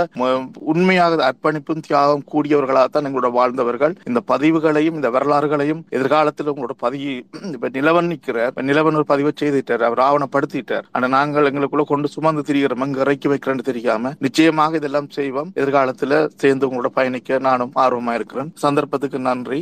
சந்திப்போம். உறுதியாக பயணிப்போம். நன்றி சங்கீதா. நிச்சயமா ஒரு நாள் அண்ணா ஒரே செய்தி மட்டும் சொல்லிருங்கண்ணா. அந்த இந்திய அமைதிப்படை நினைவு கல் இருக்குன்னு சொன்னீங்களா அந்த இடம் எந்த இடம்னா உடுவில் உடுவில் உடுவில் மானிப்பா சந்தி Uduvil ladies college Methodist church இருக்குன்னா அந்த சந்தியில அன்பு அன்பு லேன் அன்பு ஒழுங்கு என்று இருக்குது. லவ் லேன் என்று சொல்றது அப்படித்தான் இருந்தது. இப்ப இந்த இயக்கம் வந்த பிறகு அன்பு ஒழுங்கு என்று மாத்தி இருந்தது அந்த மானிப்பால இருந்து மருதரணா மாடம் நோக்கி நாங்கள் போய்க்க உடுவில் பள்ளிக்கூடத்துக்கு பக்கத்துல கேர்ள்ஸ் காலேஜுக்கு பக்கத்துல அந்த சர்ச்சின் மூலையில இந்திய ராணுவத்தினுடைய நினைவு. அது கன்னடங்கள் இருந்தது களஞ்சியம்னா சில இடங்கள் அது சிதைக்கப்பட்டது. ஆனா இது வந்து தேசிய தலைவர் நாங்கள் யாழ்ப்பாணத்தை விட்டு வெளியேறும் வரைக்கும் அது இருந்தது. நான் பேருந்து எனக்கு அந்த தொண்ணூற்றி அஞ்சு பிறகு யாழ்ப்பாணம் போறதுக்கான வாய்ப்பு எனக்கு கிடைக்கல அதால அது சொல்றேன் நிச்சயமா அது இருக்குமே. நான் சிங்களோட முடிச்சிருக்க மாட்டான். அந்த கல் இருந்தது என்ன? இந்திய ராணுவத்துக்காக அது நடந்த அவையில் அவையில் வச்ச கல் நினைவுக்கல். சரி சரி சரி. சரி அண்ணா. நன்றி அண்ணா. நன்றி ஆம், இந்த தளத்தில் நீங்கள் பேசினதுக்கு நிச்சயமா நாங்கள் கட்டாயமா தளம் அமைச்சுவோம் அமைப்போம் அமைத்து தருவோம். அதான் எங்களோட தாய கடமை. நாங்கள் அடுத்த கட்ட தலைமுறைக்கு எங்களோட வரலாற்றை சுமக்கிறதுக்கும் எங்களோட வரலாற்றை சொல்லிக் கொடுக்கறதுக்கும் நாங்கள் உறுதுணையா இருப்போம்னா அஹ், புதிர் நாள் கட்டாய மிக விரைவில் நாங்கள் ஒரு ஒரு கீ வழி ஒன்றை போட்டு நாங்கள் இதை பற்றி தெளிவாக பேசலாம். அஹ், நாங்கள் இன்னொன்னு சொன்னா தாய் தமிழகத்துல இருக்கிற இந்த எழுத்தாளர்கள் அஹ், சிலவர்கள் வந்து இப்படியான மாறுபட்ட வித்தியாசமான ஒரு கோணத்துல நிறைய பிரச்சனைகளை வந்து எழுதி கொண்டிருக்கிறாங்க. இதுக்கு நாங்கள் என்ன செய்ய போறோம்? இதை நாங்கள் எப்படி கையாள போறோம்ன்றதையும் நாங்கள் ஒருக்கா பார்க்க வேணும். இலவன் நீங்கள் கையெழுத்திருக்கீங்கள் களஞ்ச மன்னனா நிலவனம் நிலவன் நீங்கள் க- தோத்து கொடுத்தீங்கன்னு சொன்னா களஞ்ச மன்னைக்கு இந்த பிரச்சனைகளை தெரியும் ஆமா. இரண்டா திருமலையான இப்ப இதுல நாங்கள் இன்றைக்கு இப்ப இந்த வரலாற்று வரலாற்று சிதைப்பும் உருவச் சிதைப்பும் வரலாற்று திரிப்பும் என்ற தலைப்புகளை நாங்கள் தொடர்ச்சியா கதைக்கிறது என்ற நோக்கம் இருக்குது. அந்த அடிப்படையில் நாங்கள் இன்றைக்கு பேசிக்கொண்டிருக்கிறது விஷயம் வந்து பார்த்தோம்னா மாவீரர்களினுடைய தொயிலும் இல்லங்கள் அது நினைவிடங்கள் அல்லது நினைவு கற்கள் அவர்கள் அவர்களை பறைசாற்றி நிற்கின்ற அந்த விடயங்கள் சிதைக்கப்படுகிறது. மாவீரர்கள் என்ற நிலைக்குள்ள சிதைக்கப்படுதுன்றதை பற்றி தான் பேசிக் கொண்டிருக்கிறோம் இப்ப நாங்கள் எழுத்துருவில் வருகின்ற விடயங்கள் புத்தகங்கள் பற்றி நாங்கள் இன்னும் ஒரு தளம் முழுமையாக போட்டு புத்தகங்கள் பற்றிய ஒரு விடயத்தை நாங்கள் பேசினால் அது பொருத்தமாக இருக்கும் நினைக்கிறேன். வரலாற்று திருப்பி எப்படி இந்த புத்தகங்களுக்குள்ள இருக்குதுன்றதை பற்றி பேசினால் பொருத்தமாக இருக்கும்னு நினைக்கிறேன். நான் இதுல இன்னும் ஒரு விடயத்தை இப்ப அன்னையாக்கள் சொன்ன மாதிரி சங்கீதன் அண்ணி உப்புலவர் என்ன சொன்ன மாதிரி ஒரு விடயத்தை பதிவு செய்ய விரும்புகிறேன் இவ்வளவு ஒரு அறம் சார்ந்த ஒரு விடுதலை போராட்டம். இறுதிக்க நம்பரையும் இப்படி பயணிச்சதுண்டு. இன்றைக்கு எங்களோட கூட ரஞ்சித் அண்ணன் இல்லை. ரஞ்சித் அண்ணன் ஒரு இராணுவ ராணுவ நாங்கள் பார்த்தோமாக இருந்தால் காவல்துறையினுடைய காவல்துறையினுடைய நீண்டகால காவல்துறை செயற்பாடுகளில் ஈடுபட்டிருந்தவர். கடைசி நேரத்தில் இந்த சரணடைந்த ராணுவ வீரர்களை அஹ், கடற்படை அதிகாரியிலிருந்து சரணடைந்த ராணுவ வீரர்களை சிங்கள அரசிடம் ஒப்படைக்கின்ற கடம் வரைக்கும் மே பதினேழு அந்த நிகழ்வு நடக்குது. மே பதினாறு பதினேழுகளில் அது வரைக்கும் அவர்களை பாதுகாத்து அவர்களுக்கு எந்த எதுவிதமான இதுவும் இல்லாமல் அவர்களை பாதுகாத்து கொண்டு வந்து ராணுவத்தின் நகரங்களில் அரச படைகளிட்ட ஒப்படைக்கணும் இந்த நடவடிக்கை இன்றைக்கு ரஞ்சித் அண்ணன் இல்லை என்றாலும் ஆனால் அவர் சில விஷயங்களை பதிவு செய்து ஒரு நேர்காணல் உருக்கமான ஒரு நேர்காணலையும் தந்து அந்த விடயத்தை பதிவு செய்திருந்தவர். ஆனால் இப்படித்தான் போராளிகளும் போராட்டத்துக்குள்ளே செயற்பட்டு இருக்கக்கூடிய அதாவது அனைத்து துறைகளும் வளர்க்கப்பட்டது அன்னையால என்றதுக்கான ஒரு ஒரு ஒரு சின்ன உதாரணம். இது போன்று பல விஷயங்கள் இருக்கு. சிங்கள ராணுவ வீரர்கள் அந்த அந்த ராணுவ படைகள் வந்து கைது செய்யப்பட்டு இல்லாட்டி காயமடைந்து விடுதலை புலிகளிட்ட சரணடைகிற நேரம் அவர்கள் பராமரிக்கப்பட்டு குடும்பத்தோடு இணைக்கப்பட்ட வரலாறுகள் கைதிகள் பரிமாற்றங்களாக எதுவித சித்திரவதைகளும் இல்லாமல் அவர்கள் கைதிகள் பரிமாற்றத்தில் பரிமாற பரிமாற்றம் செய்யப்பட்டதுக்கான வரலாறுகள் உண்டு. இந்த விடயங்கள் இருக்குது. இது இதில் இது ஒரு ஒரு ஒரு சின்ன தகவலுக்காக சொல்லிக்கொண்டு நாங்கள் இன்றைக்கு கதைச்சு கொண்டிருக்கிற இந்த மாவீரர் துயிலும் இல்லங்கள் சிதைப்பும் அந்த உருவச்ச உருவங்களை வந்து இல்லாமல் கல்லறைகளை இல்லாமல் அகற்றதும் மாவீரர் நினைவு தடங்களாக சந்திகள்ல வீதிகளில் அமைக்கப்பட்டிருந்த நினைவிடங்களை இல்லாமல் அகற்றதும் மாவீரர்கள பேர் பதாதைகளோடு இருக்கக்கூடிய வீதிகளின் பேர்கள் மாற்றப்படு வீதி பேர் பிழைகள் மாற்றப்படுகின்ற விடயங்கள் எல்லாம் தொடர்ச்சியாக நடந்து கொண்டிருக்குது. முன்பள்ளிகளுக்கு முன்னர் முன்பள்ளிகளை பார்த்தோம்னா முன்பள்ளிகள் அந்த கிராமத்தில் இருக்கக்கூடிய ஒரு மாவீரன் என்ற பேர்ல தான் அந்த முன்பள்ளி இயங்குகின்ற நிலைமை இருந்தது. ஆனால் இன்றைக்கு அந்த மாவீரண்ட பேர் தூக்கப்பட்டு புதிது புதிதாக பேர் வைக்கப்பட்டு வருகின்ற நிலைமை இருக்குது. இது இந்த சூழல் ஏன் உருவாகுது? எதற்காக உருவாகுது? எப்படி இது? இதை நாங்கள் கையாளலாம்ன்றதை பற்றி நாங்கள் சிந்திக்க வேண்டியவர்களாக இருக்கிறோம். நிச்சயமா. ஏனென்றால் இன்று இன்றைய சூழலையும் நாங்கள் பிரதேச சபை தேர்தலையோ மாகாண சபை தேர்தலையும் நாங்கள் சந்திக்கிறதுக்கு தயாராக எதிர்கொள்வதற்கு தயாராக அதற்கான முன்னெடுப்புகளோடு பேசுகின்ற அரசியலாக்கள் இருக்கினம் பேசினம் கதைக்கினம் இதை பற்றி முன்னகர்த்தினம். ஆனால் இந்த பிரதேசங்களுக்குள்ள இருக்கக்கூடிய இந்த விடயங்கள் அகற்றப்படுகிறத பற்றி அவர்களுடைய எந்த இடங்களையும் அதை பற்றி அவர்கள் எதுவிதமான முன்மொழிவுகளையும் அல்லது திட்ட வரைவுகளையும் சமர்ப்பிக்கிறது இல்லை. இதை பற்றி நாங்கள் கேட்கிறதும் இல்லை. இது மிக மிக மிக மிக மன வருத்தம் தருகின்ற விடயம். அந்த அவர்கள் வாழுகின்ற பிரதேசங்கள் இப்ப நாங்கள் தாயகத்தை விட்டு புலம்பெயர்ந்திருக்கின்றோம் தாயகத்துல நாங்கள் நாங்கள் வாழுகின்ற பிரதேசங்கள்ல தமிழீழ விடுதலை போராட்டத்தையும் விடுதலை புலிகளுடைய மாவீரர்களையும் விடுதலை போர் சின்னங்களாக அடையாளப்படுத்தப்படுகின்ற நினைவிடங்களையும் பிரதேசங்களுக்குள்ள பாதுகாக்க வேண்டிய பொறுப்பு அந்த பிரதேசத்துக்குள்ள இருக்கக்கூடிய மக்களுக்கு இருக்கு. அடக்குமுறை இருந்தாலும் அதுக்குள்ள இருக்கிற விடயங்களை சில அனுமதிகள் சில விஷயங்கள் அதை கையாளக்கூடிய மாதிரியான நேர்த்தியான முறை முறைமைகள் இருந்தும் அதை தவிர்த்து வருகிறதுக்கான காரணம் என்ன? அரசோடு ஒற்றுணைந்து செயற்படுகின்றவர்கள் தான் தொடர்ச்சியாக இந்த அரசியல் தளத்திலையும் வந்து செயற்படுகின்றார்கள். அவர்களும் அது கூடாக அரசு என்னத்தை நினைக்குதோ அதையே இலகுல செய்துட்டு போகலாம் என்ற நிலப்பாடு இருக்குது. நான் கடந்த காலங்களில் பார்த்தோம் என்று சொன்னால் ஒரு ஒரு நினைவு இடம் திறக்கிறதாக இருந்தால் இருந்தா கூட அதை யார் திறந்து வச்சார்? தான் அதுல நின்றன் திறந்து வச்சன் என்ற பேர் பதாதைகள் வர வேணும் என்று விரும்புகின்ற அரசியல் தலைமைகள் அந்த வரலாற்று இடத்தில ஒரு முன்பள்ளி கட்டப்படுது என்ற புதிதாக அந்த வரலாற்று இடத்துல முன்னர் இருந்த மடி- மாவீரர் படிப்பகம் அல்லது மாவீரர் நினைவு இடம் மாவீரர்கள் பேர் பறைசாட்டி நின்ற முன்பள்ளி என்ற அடிப்படையில் அதுக்கு முன்பள்ளியினுடைய பேர் வைக்க வேணும். அந்த அந்த முன்பள்ளிக்கு மாவீரனுடைய பேரை அஹ், வைக்க வேணும். ஒரு வீதிக்கு மாவீரனுடைய பேர் இருந்தது. அதை அதை மீள மீள அதைத்தான் வலியுறுத்தணும் என்ற நிலப்பாட்டுகளை இல்லாமல் போகும் போகின்ற நிலைமை இருக்குது. இப்ப இலங்கை அரசு அடக்குமுறைக்கு இருந்து இதை இத இந்த விடயங்களை அகற்றி இருந்த இடுப்புகள் அகற்றி வருகின்ற இந்த சூழல்ல அரசியல் தளத்திலையும் இதற்கான பேர்பலகைகள் அகற்றப்படுகின்ற இந்த சூழல்ல. நாங்க பார்த்தோம் என்று சொன்னா இயல்பான வாழ்க்கைக்கு மக்களை அந்த அந்த நிலைக்கு கொண்டு போய் தள்ளி நீங்கள் ஒரு மாவீரட்ட பேரை இந்த முன்பலிக்கு வச்சிருந்தீங்கன்னா அதால உங்களுக்கு நிறைய பிரச்சனைகள் வரும் என்று ஒரு மாறுபட்ட அறிவூட்டல அக கொடுத்து முன்பள்ளிகள்ல இருந்த மாவீரர்களுடைய பெயர்கள் தூக்கப்பட்டிருக்கிற நிலைமையும் இருக்குது. உண்மையில என்னென்றால் என்னத்தை இங்க விரும்பினோம்? அரச ஒட்டுண்ணிகளாக இருக்கக்கூடிய கைக்கூலிகள் என்னத்தை விரும்பினோம் என்றால் ஒரு ஒரு முன்பள்ளியில படிக்கிற சின்ன பிள்ளை அந்த பிள்ளை பள்ளிக்கூடத்தின் பேர் என்னன்னு கேட்டால் இப்ப நான் அதுவும் என்னுடைய ஒரு புத்தகத்துல நான் அதையும் ஒரு நேர்காணல் வடிவு புத்தகத்துக்குள்ள பதிவு செய்திருக்கிறேன். அன்பு முன்பள்ளி என்ற பள்ளியில படிச்ச பிள்ளை ரெண்டாயிரத்தி ஒன்பதாம் ஆண்டு அந்த பிள்ளைக்கு பத்து வயசு. அந்த பிள்ளை படிச்ச பள்ளிக்கூடம் எப்படி ஞாபகம் இருக்குன்னு கே- கேட்கல. அன்பு முன்பள்ளி. அந்த அன்பு முன் முன்பள்ளி இன்றைக்கு இருக்கான்னு கேட்டால் இல்ல அன்பு முன்பள்ளி என்ற பேர் இருந்ததுக்கான காரணம் என்ன? அன்பு மாமா அன்பு மாமா யார் ஒரு விடுதலை போராளி ஒரு ஒரு மாவீரர் அந்த பிரதேசத்தில் இருந்த ஒரு மாவீரர். அந்த மாவீரனுடைய பேரை தாங்கி நின்ற அந்த பாடசாலையில படிச்ச பிள்ளை சொல்றா தான் படிச்சது அன்பு அன்பு மாமா இருந்த அன்பு மா அன்பு என்ற முன்பள்ளி அந்த மாமாவை நினைவுபடுத்த அந்த பள்ளிக்கூடம் இருந்தது. இன்றைக்கு அந்த பிள்ளை கதைக்கு சொல்ற அந்த பள்ளிக்கூடத்தின் பேர் மாற்றப்பட்டுட்டது. இது திட்டமிட்டு அடுத்தடுத்து வருகின்ற தலைமுறையினர் இந்த விடயங்கள்ல எது எது சின்ன துரும்பு கூட இந்த சிந்தனை வந்துடக்கூடாது கூடாது. மாவீரர்கள் போராட்டம் எழுச்சி மக்களினுடைய புரட்சி மக்களுடைய தேவை என்ற ஒன்றிணைதல் தமிழர் தமிழர் தமிழர் என்ற நிலப்பரப்பு தேசம் தேசியம் என்ற எதுவிதமான சொல்லாடல்களும் அந்த அடுத்த தலைமுறையினருக்கு போகக்கூடாது என்றதுல அரச படைகளும் உளவு உளவு நிறுவனங்களும் நேர்த்தியா இருக்கிற நேரத்துல இங்கால அந்த வரலாறுகளை கடத்த வேண்டியவர்களாக இப்ப வரலாற்றங்கள்ல பண்டாரவணி என்ற வரலாறோ சங்கிலியம்மன் என்ற வரலாறோ அல்லது க- ஆண்டாண்டு காலமாக தமிழர்களுடைய நில இருப்பு பற்றிய வரலாறுகள் எப்படி பாடசாலை நூல்கள் இருந்து அகற்றப்பட்டதோ அதே மாதிரி தமிழீழத்தினுடைய வரலாறுகள் அகற்றப்பட்டு இந்த துயிலும் இல்லங்களும் மாவீரர் நினைவிடங்களும் அகற்றப்படுகிற நிலைமை இருக்கு. நாங்கள் ஒவ்வொரு இடங்களையும் மாலதி அக்காண்ட நினைவு இடத்தை பார்த்தோம்னா அது இல்லாமல் அழிக்கப்பட்டுட்டு. தெளிவனனுடைய நினைவிடம் சிதைவடைஞ்சு சிதைவடைஞ்சு மீள மீள மீள மீள புனரமைக்கிற நிலப்பாடுகள் இருக்குது. ஆனால் அது முழுமையான பராமரிப்புக்குள்ள தொடர்ச்சியாக மாகாண சபையா அல்லது பிரதேச சபையா அல்லது நகர சபையா அதை பொருட்படுத்தி அதை முழுமையான ஒரு நேர்த்தியான கண்காணிப்புகளை வச்சிருக்கிறாண்டா இல்ல காலத்துக்கு காலம் தங்களுடைய அரசியல் நலன்களுக்காக கட்சிகள் அதை பயன்படுத்தி கொள்ளுகின்றார்களே தவிர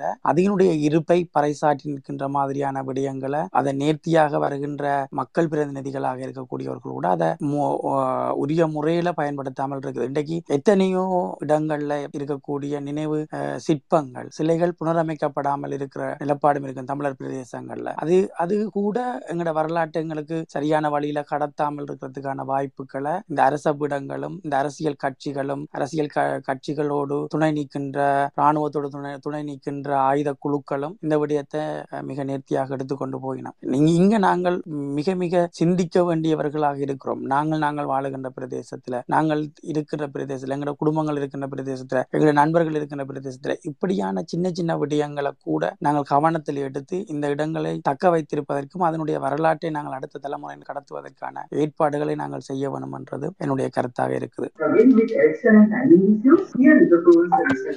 அஹ் நன்றி நிலவன். நாங்கள் தொடர்ந்தும் கீவழி நிறைய நேர- நேரமா போய்க்கொண்டு நிற்கிறேன்.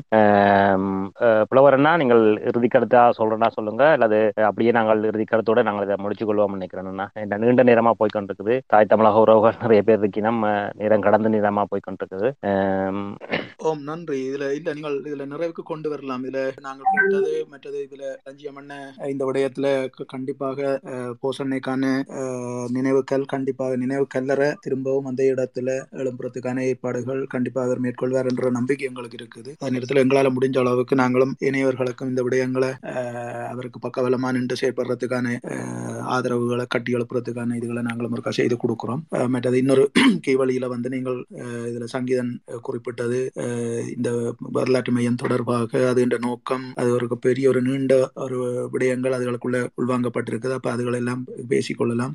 அதுக்கான ஒரு சந்தர்ப்பத்தை ஏற்படுத்துவோம். மற்ற இந்த வரலாற்று பதிவுகள் நிச்சயம் வெளியில கொண்டு வரப்பட வேணும். நாங்கள் இருக்கிற காலத்துல இன்றைக்கு இந்த வரலாறுகள் இப்படி என்று சொல்லி சொன்னா நாங்கள் இல்லாத காலங்கள்ல இது எப்படி எப்படி போகும் என்ற விடயத்தை சங்கீதன் வெள்ளன ப- பதிவு செய்திருந்தது. அதே இதுதான். இன்றைக்கு நாங்கள் எங்கட பிள்ளைகளுக்கு நாங்கள் வரலாறுகளை சொல்லி கொடுக்கறதுக்கு அப்பால பிள்ளைகளுக்கு ஒரு மாவீரன்ற பெயரை வச்சு விட்டா நாங்கள் இல்லாத காலங்கள்ல அந்த மாவீரர் அஹ், தங்களுக்குன்ற அந்த பேர் அந்த அடையாளம் அவைகளை வழிநடத்தும்ன்றத ஜோ இதை நாங்கள் பார்க்கிறோம். சங்கீதம் தன் மகளுக்கு துவாரகான்ற தலைவற்ற மகள் என்ற பே- ஞாபகமா தான் அந்த பேரை வச்சிருந்த வச்சது. அப்படி ஒவ்வொரு தரம் அப்படித்தான் நாங்கள். எங்களோட பிள்ளைகளுக்கு அப்படியான மாவீரர்களுடைய பெயர்களை தான் வச்சிருக்கிறோம். என்ற மகளுக்கு அப்பா அப்பா எனக்கு அங்கே கனி என்று பேர் வச்சிருந்தீங்க யாரப்பா அங்கே கனி என்று சொல்லி இப்ப எட்டு வயசு இப்ப கேட்க தொடங்குறோம். அப்ப நாங்கள் அவைகளுக்கு தெரியும் அவர்களுக்கு பின்னாலே அந்த வரலாறாவது. அவ நாங்கள் இல்லாத காலங்கள்ல அந்த மாவீரர்களுடைய வரலாறுகள் அவைகளை வழி நடத்தும் அஹ் அந்த தேடலுக்குள்ள அவைகள் கோவினம் அப்ப சிலைகளை அழிச்சு கல்லறைகளை இடிச்சு அஹ் வச்ச பேர் பலகைகளை அழிச்சு புத்தகத்தை எரிச்சா கூட உடம்புல உயிர் இருக்கும் வரையும் அந்த தலைமுறைக்கு நாங்கள் சரியான முறையில இதுகளை கடத்தினோம் என்று சொல்லி சொன்னால் அது உள்ளுக்குள்ள இருந்து இந்த விடுதலையை தொடர்ந்து அஹ் பத்து பத்திரத்துக்கு அது விடுதலையை தொடர்ந்து அந்த லட்சிய நெருப்பு கண்டிப்பா அவர்களுக்குள்ளே சுடர் விட்டு கொண்டே இருக்கும். அது எங்களுடைய லட்சியத்தை இறுதி இதுல கொண்டே விடும். அந்த நம்பிக்கையோட நாங்கள் செயற்படுவோம். நன்றி. நன்றி புலவரண்ணே. களஞ்சியம் அண்ணே அஹ் இருக்கிறீங்களோ? இருக்கேண்ணா இருக்கு இருக்கு உங்களோட இறுதி கருத்தோட நாங்கள் இதை நிறைவு கொண்டுடலாம் அண்ணா. ஆமா இந்த நிகழ்வில் பங்கேற்றிருக்கக்கூடிய அத்தனை குருதி உறவுகளுக்கும் மிக்க நன்றி. இதுல வந்து ரொம்ப மகிழ்ச்சி அளிக்கக்கூடிய பல விடயங்களை வந்து எல்லாரும் வந்து பகிர்ந்துக்கிட்டாங்க அதுல ரொம்ப முக்கியமானது இப்ப கடைசியா வந்து புலவர் அண்ணா அவர்கள் சொன்ன நம்முடைய அடுத்த தலைமுறை பிள்ளைகளுக்கு நம்முடைய மாவீரர்களுடைய பெயரை சூட்டி இந்த பெயர் எதற்காக சூட்டப்பட்டிருக்குன்னு அந்த பிள்ளைகளை அறிகிற போது அவர்களை அறியாமல் இந்த நம்முடைய இனத்தினுடைய இந்த போராட்டத்தை இந்த வரலாறு தெரிந்து கொள்வாங்க அப்படிங்கிற செய்தி வந்து ரொம்ப இனிப்பூற்ற ஒரு செய்தியாக இருந்தது. அது ஈழத்தமிழர்களுக்கான செய்தி மட்டும் அல்ல உலகம் முழுவதும் பரவி வாழுகிற தமிழர்களுக்கான ஒரு செய்தியா அதை நான் பார்க்கிறேன். நிகழ்வில் பங்கேற்று அஹ், இருக்கக்கூடிய அத்தனை உறவுகளுக்கும் எனது நன்றி. வணக்கம். அஹ் நன்றி அண்ணா. ரத்னாஸ் இருக்கிறீங்களோ ரத்னாசா இருக்கிறேண்ணா இருக்கிறேன் ஓகே நாங்கள் உறுதிமொழியோட முடிச்சு கொள்வோம் இந்த கீ அனைவரும் மொழி வாங்கி வா அஹ் எடுத்து உங்கள் உறுதிமொழியோட நாங்கள் அதை முடிச்சு கொள்வோம். தமிழரின் தாகம் தமிழில் தாயகம் தமிழரின் தாகம் தமிழீழ தாயம் நன்றி.